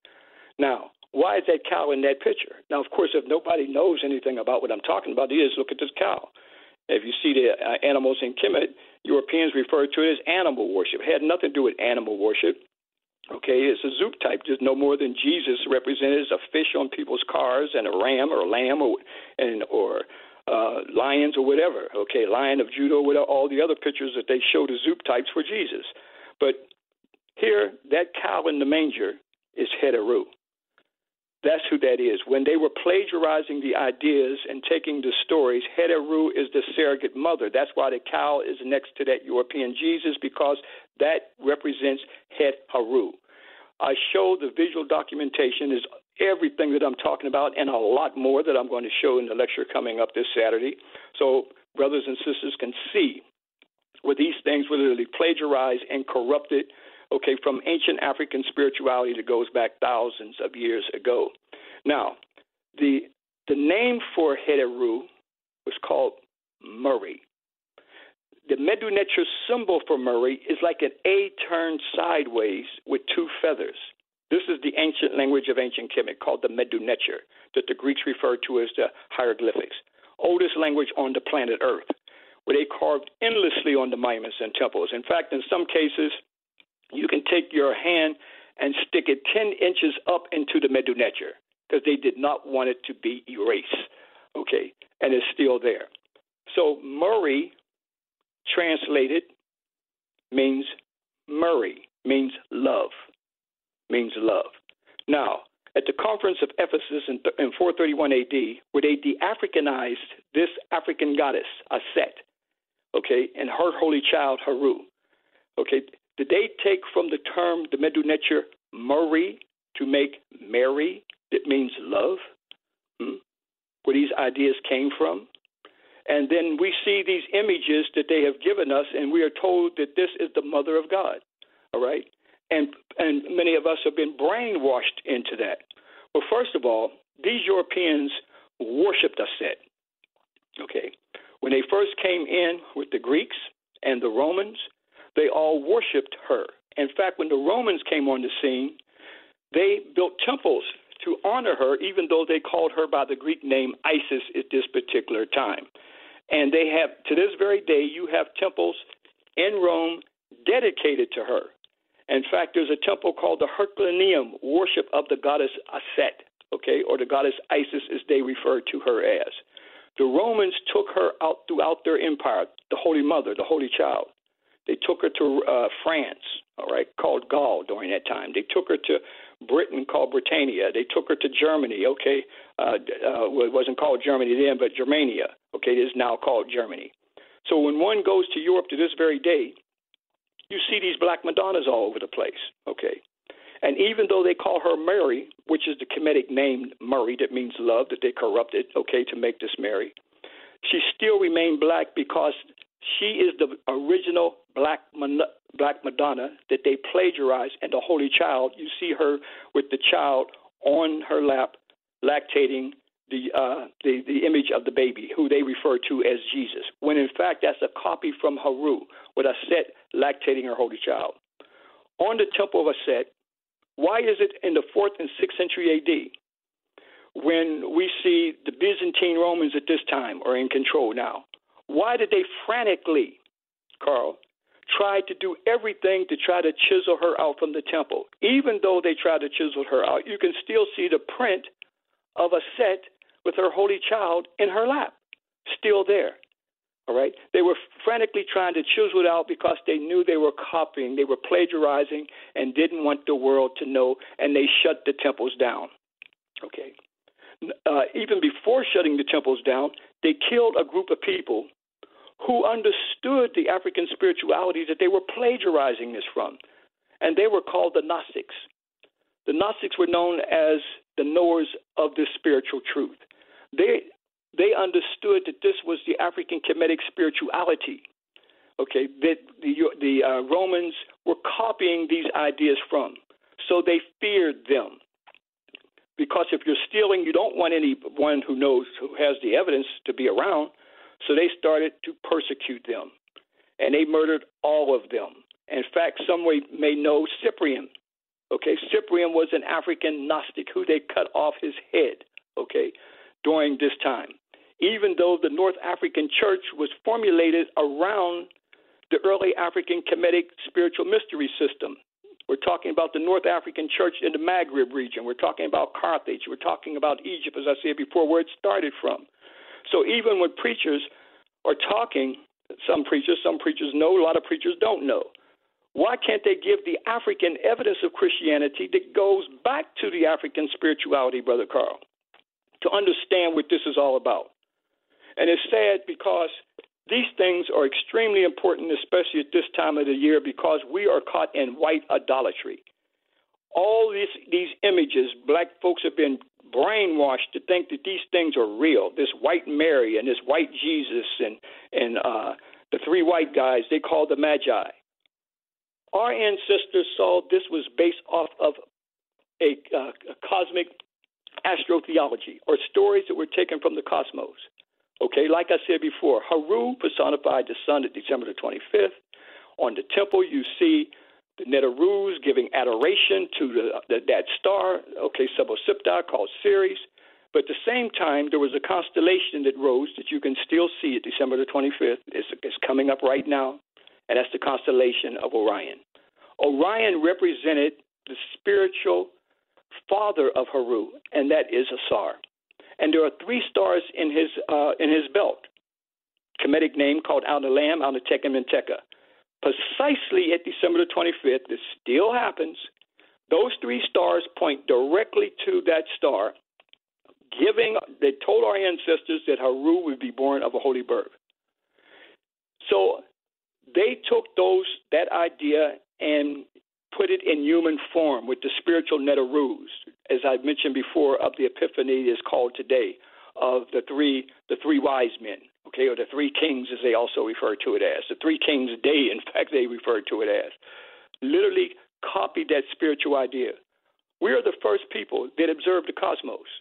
for thousands of years. When I was lost in the Sudan with Dr. Ben back in the 80s, one beautiful thing about that event, the stars were hung there like light bulbs that told me that we were the first astrophysicists. And we took these spiritual stories, Brother Carl, and brought them down to earth because the spiritual story would last for eternity. During the time of the winter solstice, it'd be the, the birth of the sun, with the star system Sirius would rise, the three stars in Orion's belt that pointed to that star that gave them an indication. The Europeans copied that, and then it becomes the three wise men, okay, that equally point to that star also, we see why is it that you have Mary with the sun behind her head, you have the European Jesus with the sun behind their head, because it, that's what it is. The, the sun that they took and put their images in it for white idolatry, for us to worship their images. So, in the process, it took away our black divinity. And by taking away our black divinity, we have not been able to see our own innate natural spirituality that we created this. Okay? And from that white idolatry, this is what we've been brainwashed with to this very day with stained glass windows, with a Serapis Jesus. And what I mean by Serapis, because Serapis is with the Greeks who took the throne of Kemet and wanted to rule on the throne of Kemet, and they took Asar and formulated him into this character called Serapis. So Asar, who is jet black, then they made Serapis white okay, literally, and then took many of the ideas and concepts that I've been talking about. Now, were there people out there fighting the Romans? Yes, there were, okay. These were called the Gnostic. These were the Gnostics who rose up their ka, their spirit. The idea of the Christ, okay, had nothing to do with the European white Jesus. Okay, that was taken from a spiritual idea that our ancestors called the Ka, that the Gnostics called the Charis, and the Romans called the Christ. We all have a Ka or spirit within us. And those who rose up against the tyranny of the Romans at that time rose up their Ka to fight the Romans at that time. Right. So and hold that thought right there, uh, Brother Kwesi. we got to take another quick break here, check the traffic and weather for our commuters this morning. Brother Nkosi in Chicago also has a question for you, but we'll come back and let you finish up. Six minutes away from the top of the hour, family. We're back in four minutes with Brother Ashra Kwesi right here in Baltimore on 1010 WOLB in the DMV. We're on FM 95.9 and AM 1450. WOL, where information is power. And again, family minute after the top of the hour, the master teacher's in the classroom this morning. His name is Ashra Kwesi. I'm sure you've heard about him, but you probably haven't heard some of the stuff he's been talking about. You know, yesterday we had a conversation with the Faith Brothers. They even mentioned Isis and Horus, but still they into the other side of, of Christmas, and, and Brother Kwesi is going to break that down for us as well. Also, we're going to speak with Brother Nkosi calling from Chicago. But before we do all that, Brother Kwesi, I'm going to let you finish your thought. Where I was talking about the early Gnostics who understood they were the conduit, so to say, who were draw who drew the information, the spiritual Kemetic information that our ancestors told for thousands of years. But at the same time, the Romans knew that they knew where the truth came from, so they they started to exterminate all of them, as I was saying at that time. They, the Gnostics understood the Kames Haru, it was about the spiritual birth of Haru and the Romans who were changing this over. But it was the Conference of Nicaea in 325 AD, the Constantine, where they started to formulate the Western version of Christianity on these on these ecumenical conferences that they got together and started to uh, literally start a new world religion at that time. Now, keep in mind that uh, Constantine, he's the one who started to observe or use the, uh, the holiday uh, for Christmas at this particular time. But even if you look at the word Christmas, I've been talking about Haru, who was called Ka Mes Haru, means the spiritual birth of Haru. Okay, the Ka meaning the spirit of Haru. This divine birth would take place. And if you go to the Bible dictionary, they'll tell you that the first mention of its observance was in fact during the time of Constantine in 325 AD. But so, but the, but at the same time, they can't give you the origin of this name. But the Ka, the the Ka Mes Haru, that is the birth of Haru that later becomes Christmas. As I said, the Gnostics called the Ka Charis, and the Romans called it Christ. So when we turn back the pages of time here, we're an ancient people. We're not talking about a time period of 2,000 years. We're talking about thousands of years ago. Naturally, we're an innate spiritual people, very creative people to this very day, and even thousands of years ago. And now everything that we're drawing from is from Europe. Even the holiday itself, Okay, when you look at these images right here in my neighborhood, okay, I have a school right down the street. It's sad to see little black children walking to school with these black folks with all these little plastic uh, white babies, okay, in the yard, and they're told that that's the Son of God. And then you got the uh, European uh, uh, Mary and uh, Joseph, and they say this is the Holy Family. That's sad. So here we see again the spiritual enslavement that's starting even at their age. Or the other guy down the street that's got a big Santa Claus, bigger than his house down there. Okay, from all places, the North Pole. So you got this Neanderthal from the North Pole and got our children into this guy. Okay, and even the climate, Brother Carl. We've even taught that even deify the climate, icicles and everything else, as I've said before. We had an ice storm here. Some people died, okay, from hypothermia. Okay, uh, uh, Texas City could supply the power and couldn't supply the power, okay, to everybody. And here, uh, Mary Ra and I, you know, we almost died from hypothermia, okay, almost froze here. But you know, when the holiday came, and even though that ice, uh, okay, affected all these black folks throughout Texas, they still put up icicles. You would think that would be the last thing that they would want to do. But we've been brainwashed to worship even the climate where Europeans came from. We're a sun, we're a Sun Belt people, brother Carl. Okay, so why should we worship the sun? And when I'm in um, uh, Ethiopia, you got this Santa Claus image. When I'm in also uh, even in Egypt in December, they got a Santa Claus up there. So Europeans push this culture to indoctrinate them into their culture, so the people know what's going on. And that's why a lot of people are fighting against it. But a lot of this came during the time when the Romans, during the time when they corrupted the ancient African spirituality and formulating their version of Christianity. Like I said, it started at the Conference of Nicaea in 325 AD. When they were bringing this to the Germanic tribes, this is during the time of the Byzantine period. And they were trying to convert the Germans at this time, the Byzantines. Okay, uh, I mean uh, Germania rather, not uh, Britain, but uh, and also them as well. And but the problem that they had with these Germanic tribes is that they wanted to hold on to their custom. All right. And when uh, the Byzantine Romans were trying to convert them, and one of their customs, Brother Carl, was the pine tree, because all of nature became barren but that pine tree. So they worshiped that tree. They bowed down to that tree. And the very names of the week are named after Germanic tribes whether that's Monday, that came from the Germanic tribe, a, a term of their god uh, Moon Day, okay, Tua for two, uh, Tua, Tuesday for Tua, Wednesday for Woden, Thursday for Thor, and the mother is Freya, and Saturday is Saturnalia. That goes back to Rome. I'll talk about in a second. So when black folks get their pine tree, and now we see they put gifts up under that tree and deck it with all type of uh, ornaments and so forth because the Germans brought that here in the 1840s. Prior to that, America didn't have the pine tree. It was a German custom. They brought it here, and now they got everybody bowing down to that tree because in order to get your gift, you got to bow down to that tree to get your gift. And that's what, but at the same time, they want to say, when it's referring to African spirituality, they want to call it pagan and heathen and all these negative connotations. But at the same time, then they should go to Jeremiah chapter 10, verse 2 and 6, and it says, Learn not the way of the heathen. Well, first of all, heathen is a German term, okay? That means heathful, or one who's uncivilized.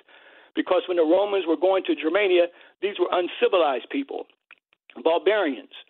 Kemet was not uncivilized. It was not the land of heathens. This is where the Romans and the Greeks equally came in to become civilized from that spiritual land of ancient Kemet where they corrupted and stole many spiritual ideas into making a Western version of Christianity. But it says in that book, okay, in Jeremiah, uh, for the custom of the people are in vain, for one cutteth the uh, tree out of the forest, talking about the Germanic tribes with the axe and they deck it with silver and gold. Now that's right there in the Bible. And people say they go by the Bible. Well, there it is right there because at this time they're referring to the Germanic tribes at this time. Now in Rome, they had Saturnalia. Okay, that's where Saturday's named after. Okay, because at one time the people who worshiped Saturnalia during the time when the uh, Byzantine Christians were coming along and they were trying to convert some of the people and they they wanted to hold on to Saturnalia uh, during this time, and this is during the time when many of the Christians were, by the way, were referred to as Caesar's Christians. Okay, they were called Caesar's Christians because they did not murder the Christians at this time of the year during the winter solstice. But also in Greece, he was called Cronus. Now, what Cronus did, he ate his babies, brother Carl. He didn't. He didn't bring them gifts. And he's an old white guy. Anyone can go to their phones and look up Cronus, and you'll see Cronus eating his baby. The blood is running down the baby. Okay, so once we look at the symbols, because the story, the stories are in the symbols if we know the symbol, if we understand where the original story came from. So one's got to ask, why do you have this elf always attached to a candy cane? And why is the candy cane red, okay, going down uh, and white? Is that the blood that's flowing down the baby that we see with Cronus? And anyone can go to their phones and look up Cronus and see him eating his babies. This becomes Santa Claus during this time. And when you look at the evolution and the history of even Santa Claus, is a name uh, that was a corruption from a, a Saint Nicholas or a Roman Catholic bishop. And so Saint Nicholas, he was a uh, Myra saint honored by the Greeks and the Latin the 6th of December because we see the Orthodox celebrated on the 6th of, uh, of December. But Santa Claus' nickname is called Saint Nick. Now, I find that interesting, Brother Carl, that in Webster's, another name for Saint Nick is the devil. So it must be a devil holiday that we're celebrating when you got people running around in Black Friday, okay, trampling each other down, okay, with the multinationals who are laughing, all right, who will make billions of dollars at this time. With black folks trying to buy everything imaginable to get out there at this time, that's all you hear out there. And I know it's rough all right because we were we were raised with these things okay i mean when i was a child yes i mean you know you got the gifts you were into that santa claus and all these things and even now you go in the store and Nat King Cole is playing, so it's a meltdown on us. And the sad thing is that after this day is uh, this holiday is blown over, here we see black folks depressed, uh, maxed out their credit cards, in debt for the next five years for all the things that they had they took and struggled to spend money uh, on all these different gifts and so forth. So I say all these things so we can have an understanding, brother Carl. At least understand that it was based off of a deep spiritual story that our ancestors told around the birth of Rames or the birth of the sun. And there, that ancient story, the Kames Haru, the spiritual birth of Haru, our ancestors created this. But unfortunately, we are right now in spiritual enslavement. And spiritual enslavement is when the enemy became the deity in the spiritual subconscious of our mind. So, of course, with me talking about something like this during this time of the year, even on the plantation, this was the best time of the year on the plantation because it was the time that we didn't have to be out there slaving in the fields. At the same time, we see that nothing has really changed from that time to this time when you take in consideration that we are reaping nothing out of this, especially economically, but losing a lot of our money. So the presentation that I'm coming with is for people to think not to believe in what I'm saying. After all, I'm coming with the visual documentation that took me over 40 years to document, and I'm showing the evidence from the reliefs and the books in stone, and you can see it for yourself. So we can have a deeper spiritual understanding and not get trapped in white idolatry and worshiping Europeans and uh, white images where they have us at right now, which I refer to as white idolatry. Many of these ideas that we see that's on the monuments and temples carved in stone when we see I did a Sarah, the Son of God, that's in the ancient Medu Neter. When we look at, like I said before, love, Murray, that's coming from African people. We're a naturally innate spiritual people. Europeans created nothing related to spirituality. All right, these were the barbarians coming from the north. I know this is hard. In fact, in some of the, their own history documentaries, they say it is, they say it themselves. So when we open up this program, and you said AI is going to reveal this from the temples. Well, I want to see if AI reveals everything that I'm talking about and equally that I have witnessed on these temples. Because if they uh, reveal that, then this holiday of European Christianity of Christmas would not be able to stand. People would not be able to believe in what they've been brainwashed to believe, Brother Carl. McDonald's is not new to chicken. So maybe stop questioning their chicken cred and get your hands on the McCrispy. Juicy fried chicken, buttery bun, unmatched pickle to chicken ratio. Yeah, they know what they're doing. In fact, we can honestly say they're not new to chicken, they're true to chicken. The McCrispy. Only at McDonald's. Ba da ba ba ba. Whether it's audiobooks or all-time greatest hits, long live listening to your favorites. Learn more about Kisqali Ribociclib 200 milligrams at kisqali.com and talk to your doctor to see if Kisqali is right for you. All right, hold that thought right there. Got to take another quick break and check the traffic and weather in our different cities. Our guest is the master we're Brother Ashra Kwesi, giving us a history There's on the African origin story, of Christianity. I haven't mastered them all. yes, sir. Being quite modest as well. 800 450 7876. You got a question? Reach out to us. We'll take your phone calls in four minutes right here in Baltimore on 1010 WOLB in the DMV. We're on FM 95.9 and AM 1450 WOL, where information is power.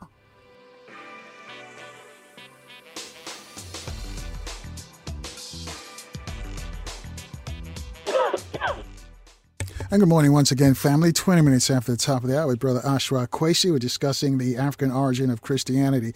Brother Kwesi got some folks got questions for you, but we got this tweet early. Oh, whoa, the tweet just just just, just disappeared. So let me see if I can uh, find it back for you from one of our listeners in, in London.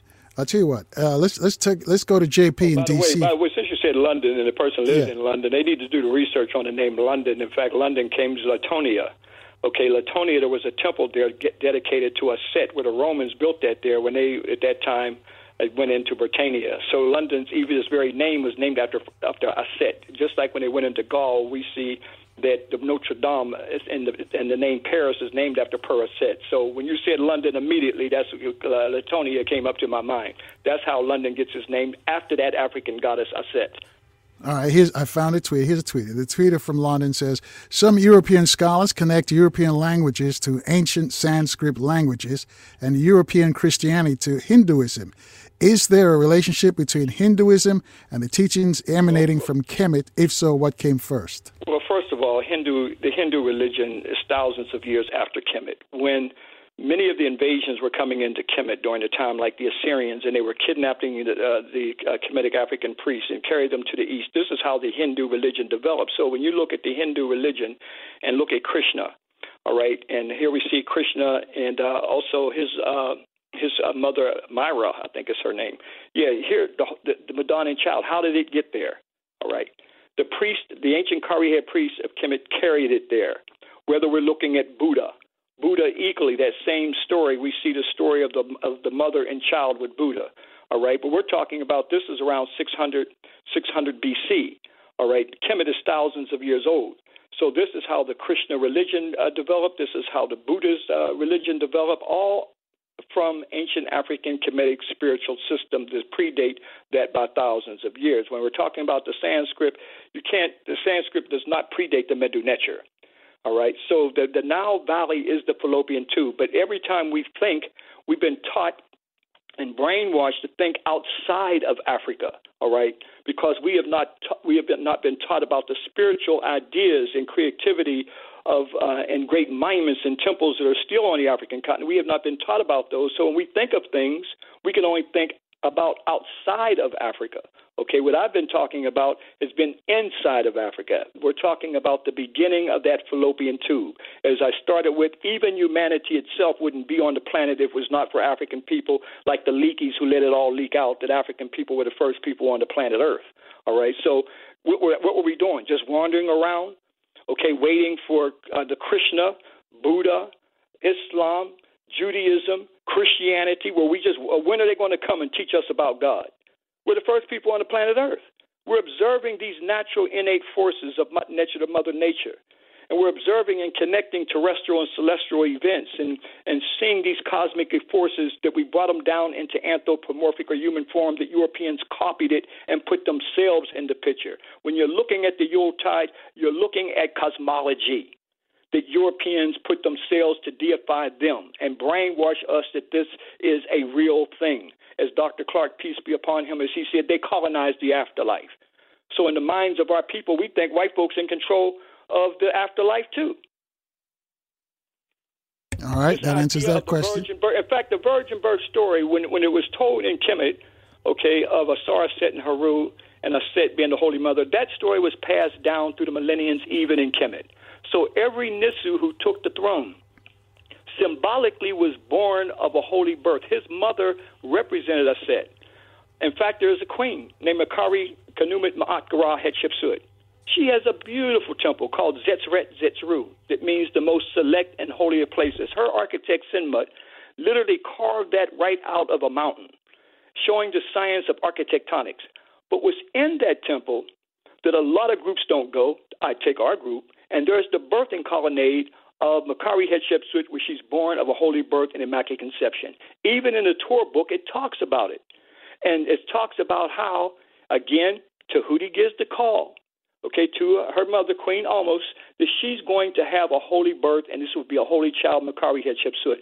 So they're keeping with the tradition because here Amun is upset because the Nisus are marrying foreign women on the throne. He wants a pure solar child. Let's go to the temple of Ipit Rasut, adjacent to the great temple of Amun uh, Ipit Asut, still the greatest temple on the planet Earth. But this temple here, that now called Luxor, there you can see where the Romans, Byzantine Romans, plastered over Amenhotep III of the 18th dynasty over 3,000 years ago. Why did they do that? Now you see the plaster falling off, and they recently repainted it to bring out the Roman faces to make future generations think that these are the people who were on the temple.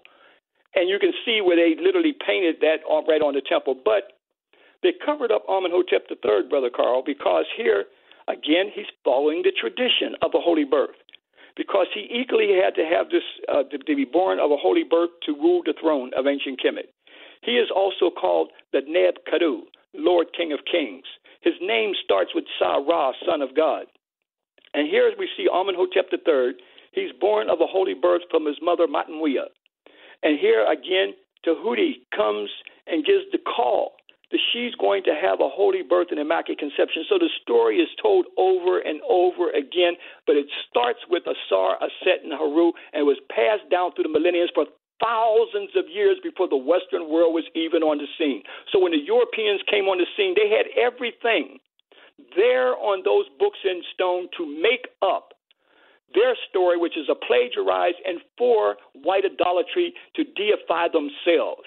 And through the deification of themselves and creating white idolatry for black folks to worship them, we lost our own black divinity. We lost our own black deity, our own black God spiritual concept. After all, when the Europeans came into these patetas or tombs of eternity, like the Valley of the Kings, which is a thousand years after the Mers, that the Greeks called the pyramids, there you see the beautiful black divinity on the temple.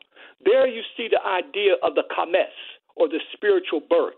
Later, the Romans copied that, and now it's called Christmas. All right?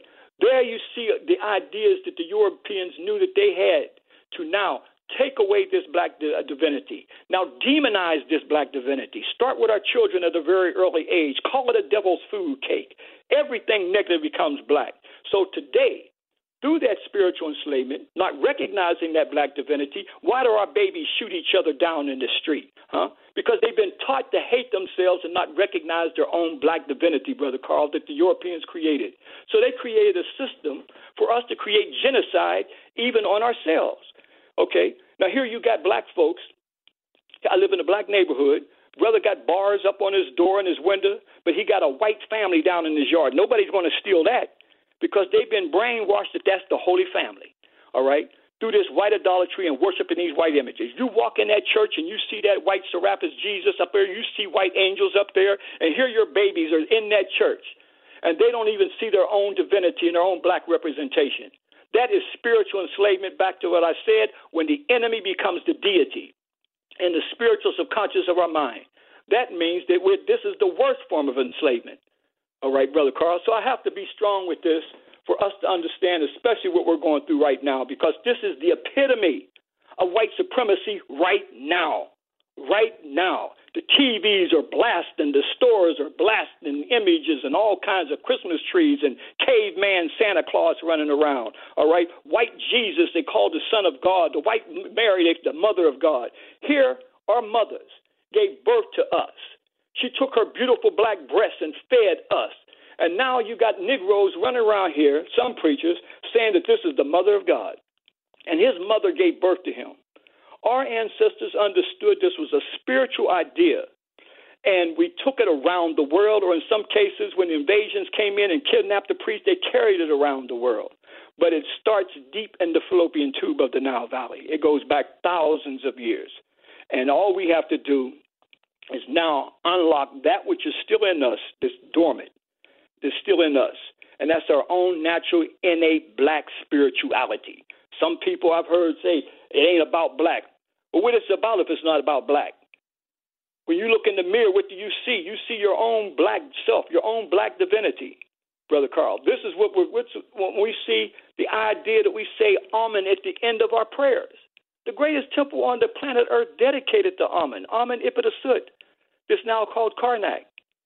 And we have no idea that we even end our prayers, we're ended with a black god that the Greeks called Zeus Amen, the Romans called uh, Jupiter Amen, the Byzantine Romans dropped Zeus and Jupiter and just said Amen. The invisible spirit in all of us.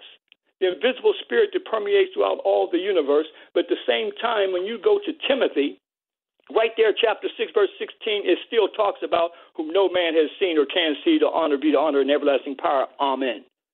And now physicists are talking about dark matter and visible energy. We took and anthropomorphized this in a human form, the jet black God. All right. So how is it that we are into a white God, white Jesus, because we've been brainwashed, we've been indoctrinated, and that's why this is the epitome of it right now. And it's sad that you see us out here now running to the liquor stores, getting that Christian brothers and blue nun and drunk and everything else. Okay. I mean, I guess you would be drunk when you consider what has happened to our, our mind in uh, in this whole process. Now, I know I had to go through a spree right there, brother Carl, but Hey, no, pro- no problem. We, we, we needed to hear it. 29 away from the top there. Nkosi's joined us. He's on line four. I think he's in Chicago. Brother Nkosi, good morning. You're on with Brother Ashra Kwesi. I'm Jumbo Brothers. Um, Jumbo. I uh, originally wanted to ask uh, a question about the the movement of the earth, but I'll the movement of the earth, which is Christianity, and okay. Uh, there seems to be some phonetic uh, Are we talking about confusion. or something? Tectonics. No, go ahead. What were you saying, brother? There seems to be some phonetic confusion uh, that has been uh, derived from the reinterpretations of, of what we originally stated. Uh, well, that's what I've been saying in this whole program. They've been plagiarizing many spiritual ideas and corrupted it into what it is going on right now. Right. The word son the sun, the sun was called uh, Ra. The sun was called Ra. Okay. In fact, right. at this time it was called Ra Mes. So the birth of Ra is December the 25th that we're going into at the end of the month. Right, but they applied the term the sun phonetically to uh, Serapis or Jesus, as they call him. Uh, I did. And I, I was wondering real quickly what, earlier. What you could, what you could uh, tell us that would clear up the concept of the sun and the sun.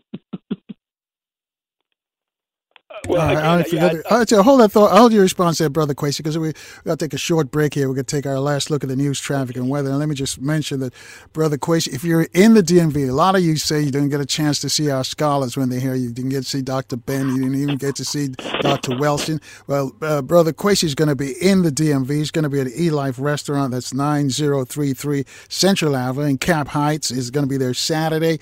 Uh, that's Saturday, December 9th at 6 o'clock. So you don't have no excuse. And all the stuff that we're discussing the other day, he's going to come with proof. So those of you who need a, a tangible proof to see it, it'll be on the walls at E Life Restaurant. That's again, that's Saturday at 9 o'clock. Saturday, December 9th, pardon me, at 6 o'clock. You'll be there. But let's take this quick break, our last break, check the latest in the news, traffic, and we'll be back with your response to Brother Nkosi's question right here in four minutes in Baltimore on 1010 WOLB in the DMV. We're on FM 95.9 and AM 1450. WOL, where information is power.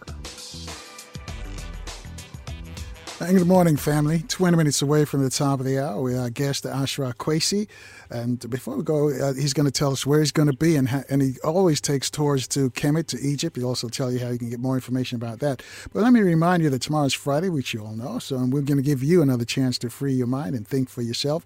Reach out to us in our Open Phone Friday program. You can start expressing yourself at 6 a.m. Eastern Time right here in Baltimore on 1010 WOLB. Also in the DMV, we're on FM 95.9 and AM 1450 WOL. So, Brother Kwesi, if you can show up on the answers, I'd pre- really appreciate it because a bunch of folks got questions okay. for you. And, uh, and Brother Nkosi's question about the, the corruption of the, the SUN and SON, that was his question. Right. Well, again, well, our ancestors referred to the sun as Ra. As I start off with Ra Mes is the birth of the sun at this time, and then uh, Ka Kames Haru is, uh, was personified as the sun. But it's interesting, like I said before, like Christianity uh, started in, in Egypt. They're plagiarizing from the papyrus, going through this very quickly here. So when we see ideas in the Bible, we can see how these things came about. Like, for instance, he spoke of the sun. Well, when you go to Songs chapter 84, verse 11, it's for the Lord God is a sun. It doesn't say S O N, it says S U N. Okay. Now, let's look and see that I, in Kemet it was called Neb Ra. Okay, Neb was Lord. So even the Lord was the symbol for the Medu Neter for Lord was like a bowl. And then the Haru was always on the bowl because he's born of Ra. He became personified as Ra.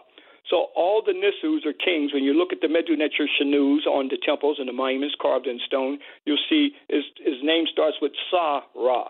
Okay, that means he's Ra. He's he's a son of Ra. He's a son of God. So when you look in the Bible and says the Lord God is a son, was that not taken from Sa Ra? Okay, was that not taken from the spiritual idea that later becomes the Son of God? So again, we have to translate, and we're turning about uh, uh, thousands of uh, years of uh, pages of time. But the temples and the monuments, as I referred to as the books in stone, the pratetas, the tomb, the, the temples of eternity, there, our ancestors carved endlessly on the monuments and temples where others came and plagiarized, and we can see the evidence there. McDonald's is not new to chicken. So maybe stop questioning their chicken cred and get your hands on the McCrispy. Juicy fried chicken, buttery bun, unmatched pickle to chicken ratio. Yeah, they know what they're doing. In fact, we can honestly say they're not new to chicken, they're true to chicken the McCrispy. Only at McDonald's.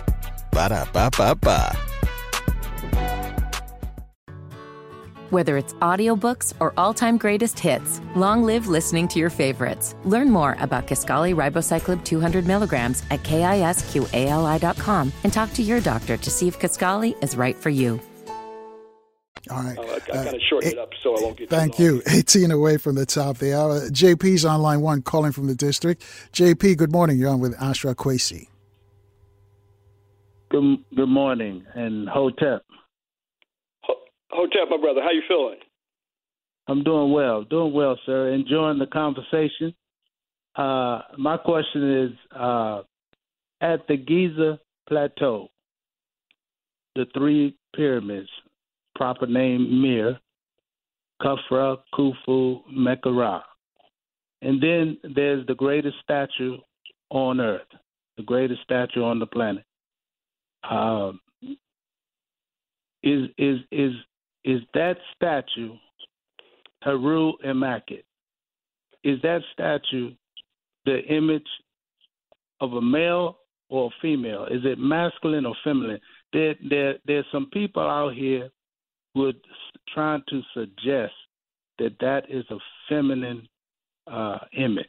And I know in the Greek culture, that Sphinx is a female, but I was in Africa in 1995 and I saw that colossal statue myself, and nothing right. about it looked feminine to me.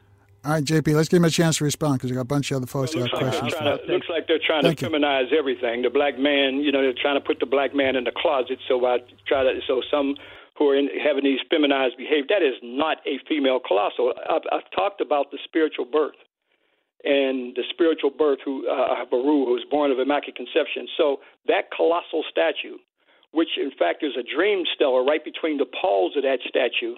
And in that dream stela, there's the Medu Neter name, Ra, Haru, Akhet.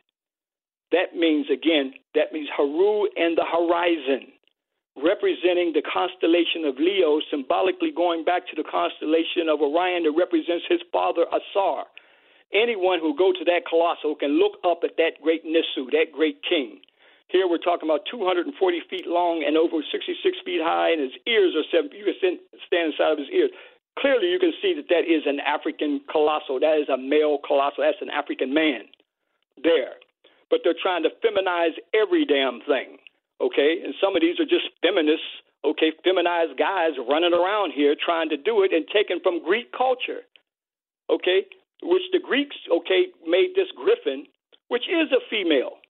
All right, you can clearly see it's a female, but that great colossal is Ra Haruam Akhet. So all the Nisus who were known, who, who came down through the dynastic period, so-called pre-dynastic period, were known as the Shemsu Haru.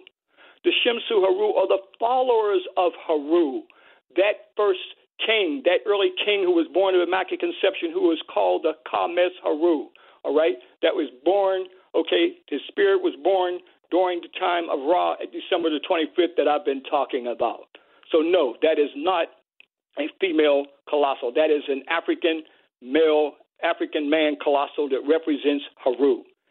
And right. it was the Shemsu Haru who built that colossal. So it's sad that you get everybody wants to now feminize everything. All right. Uh, thank you for that call, JP. And, and, and, and, family, make your questions short so we can get as many as, as possible. Tyrone's on line four. He's in Baltimore. Tyrone, your question quickly for uh, Brother Ashra Kwesi.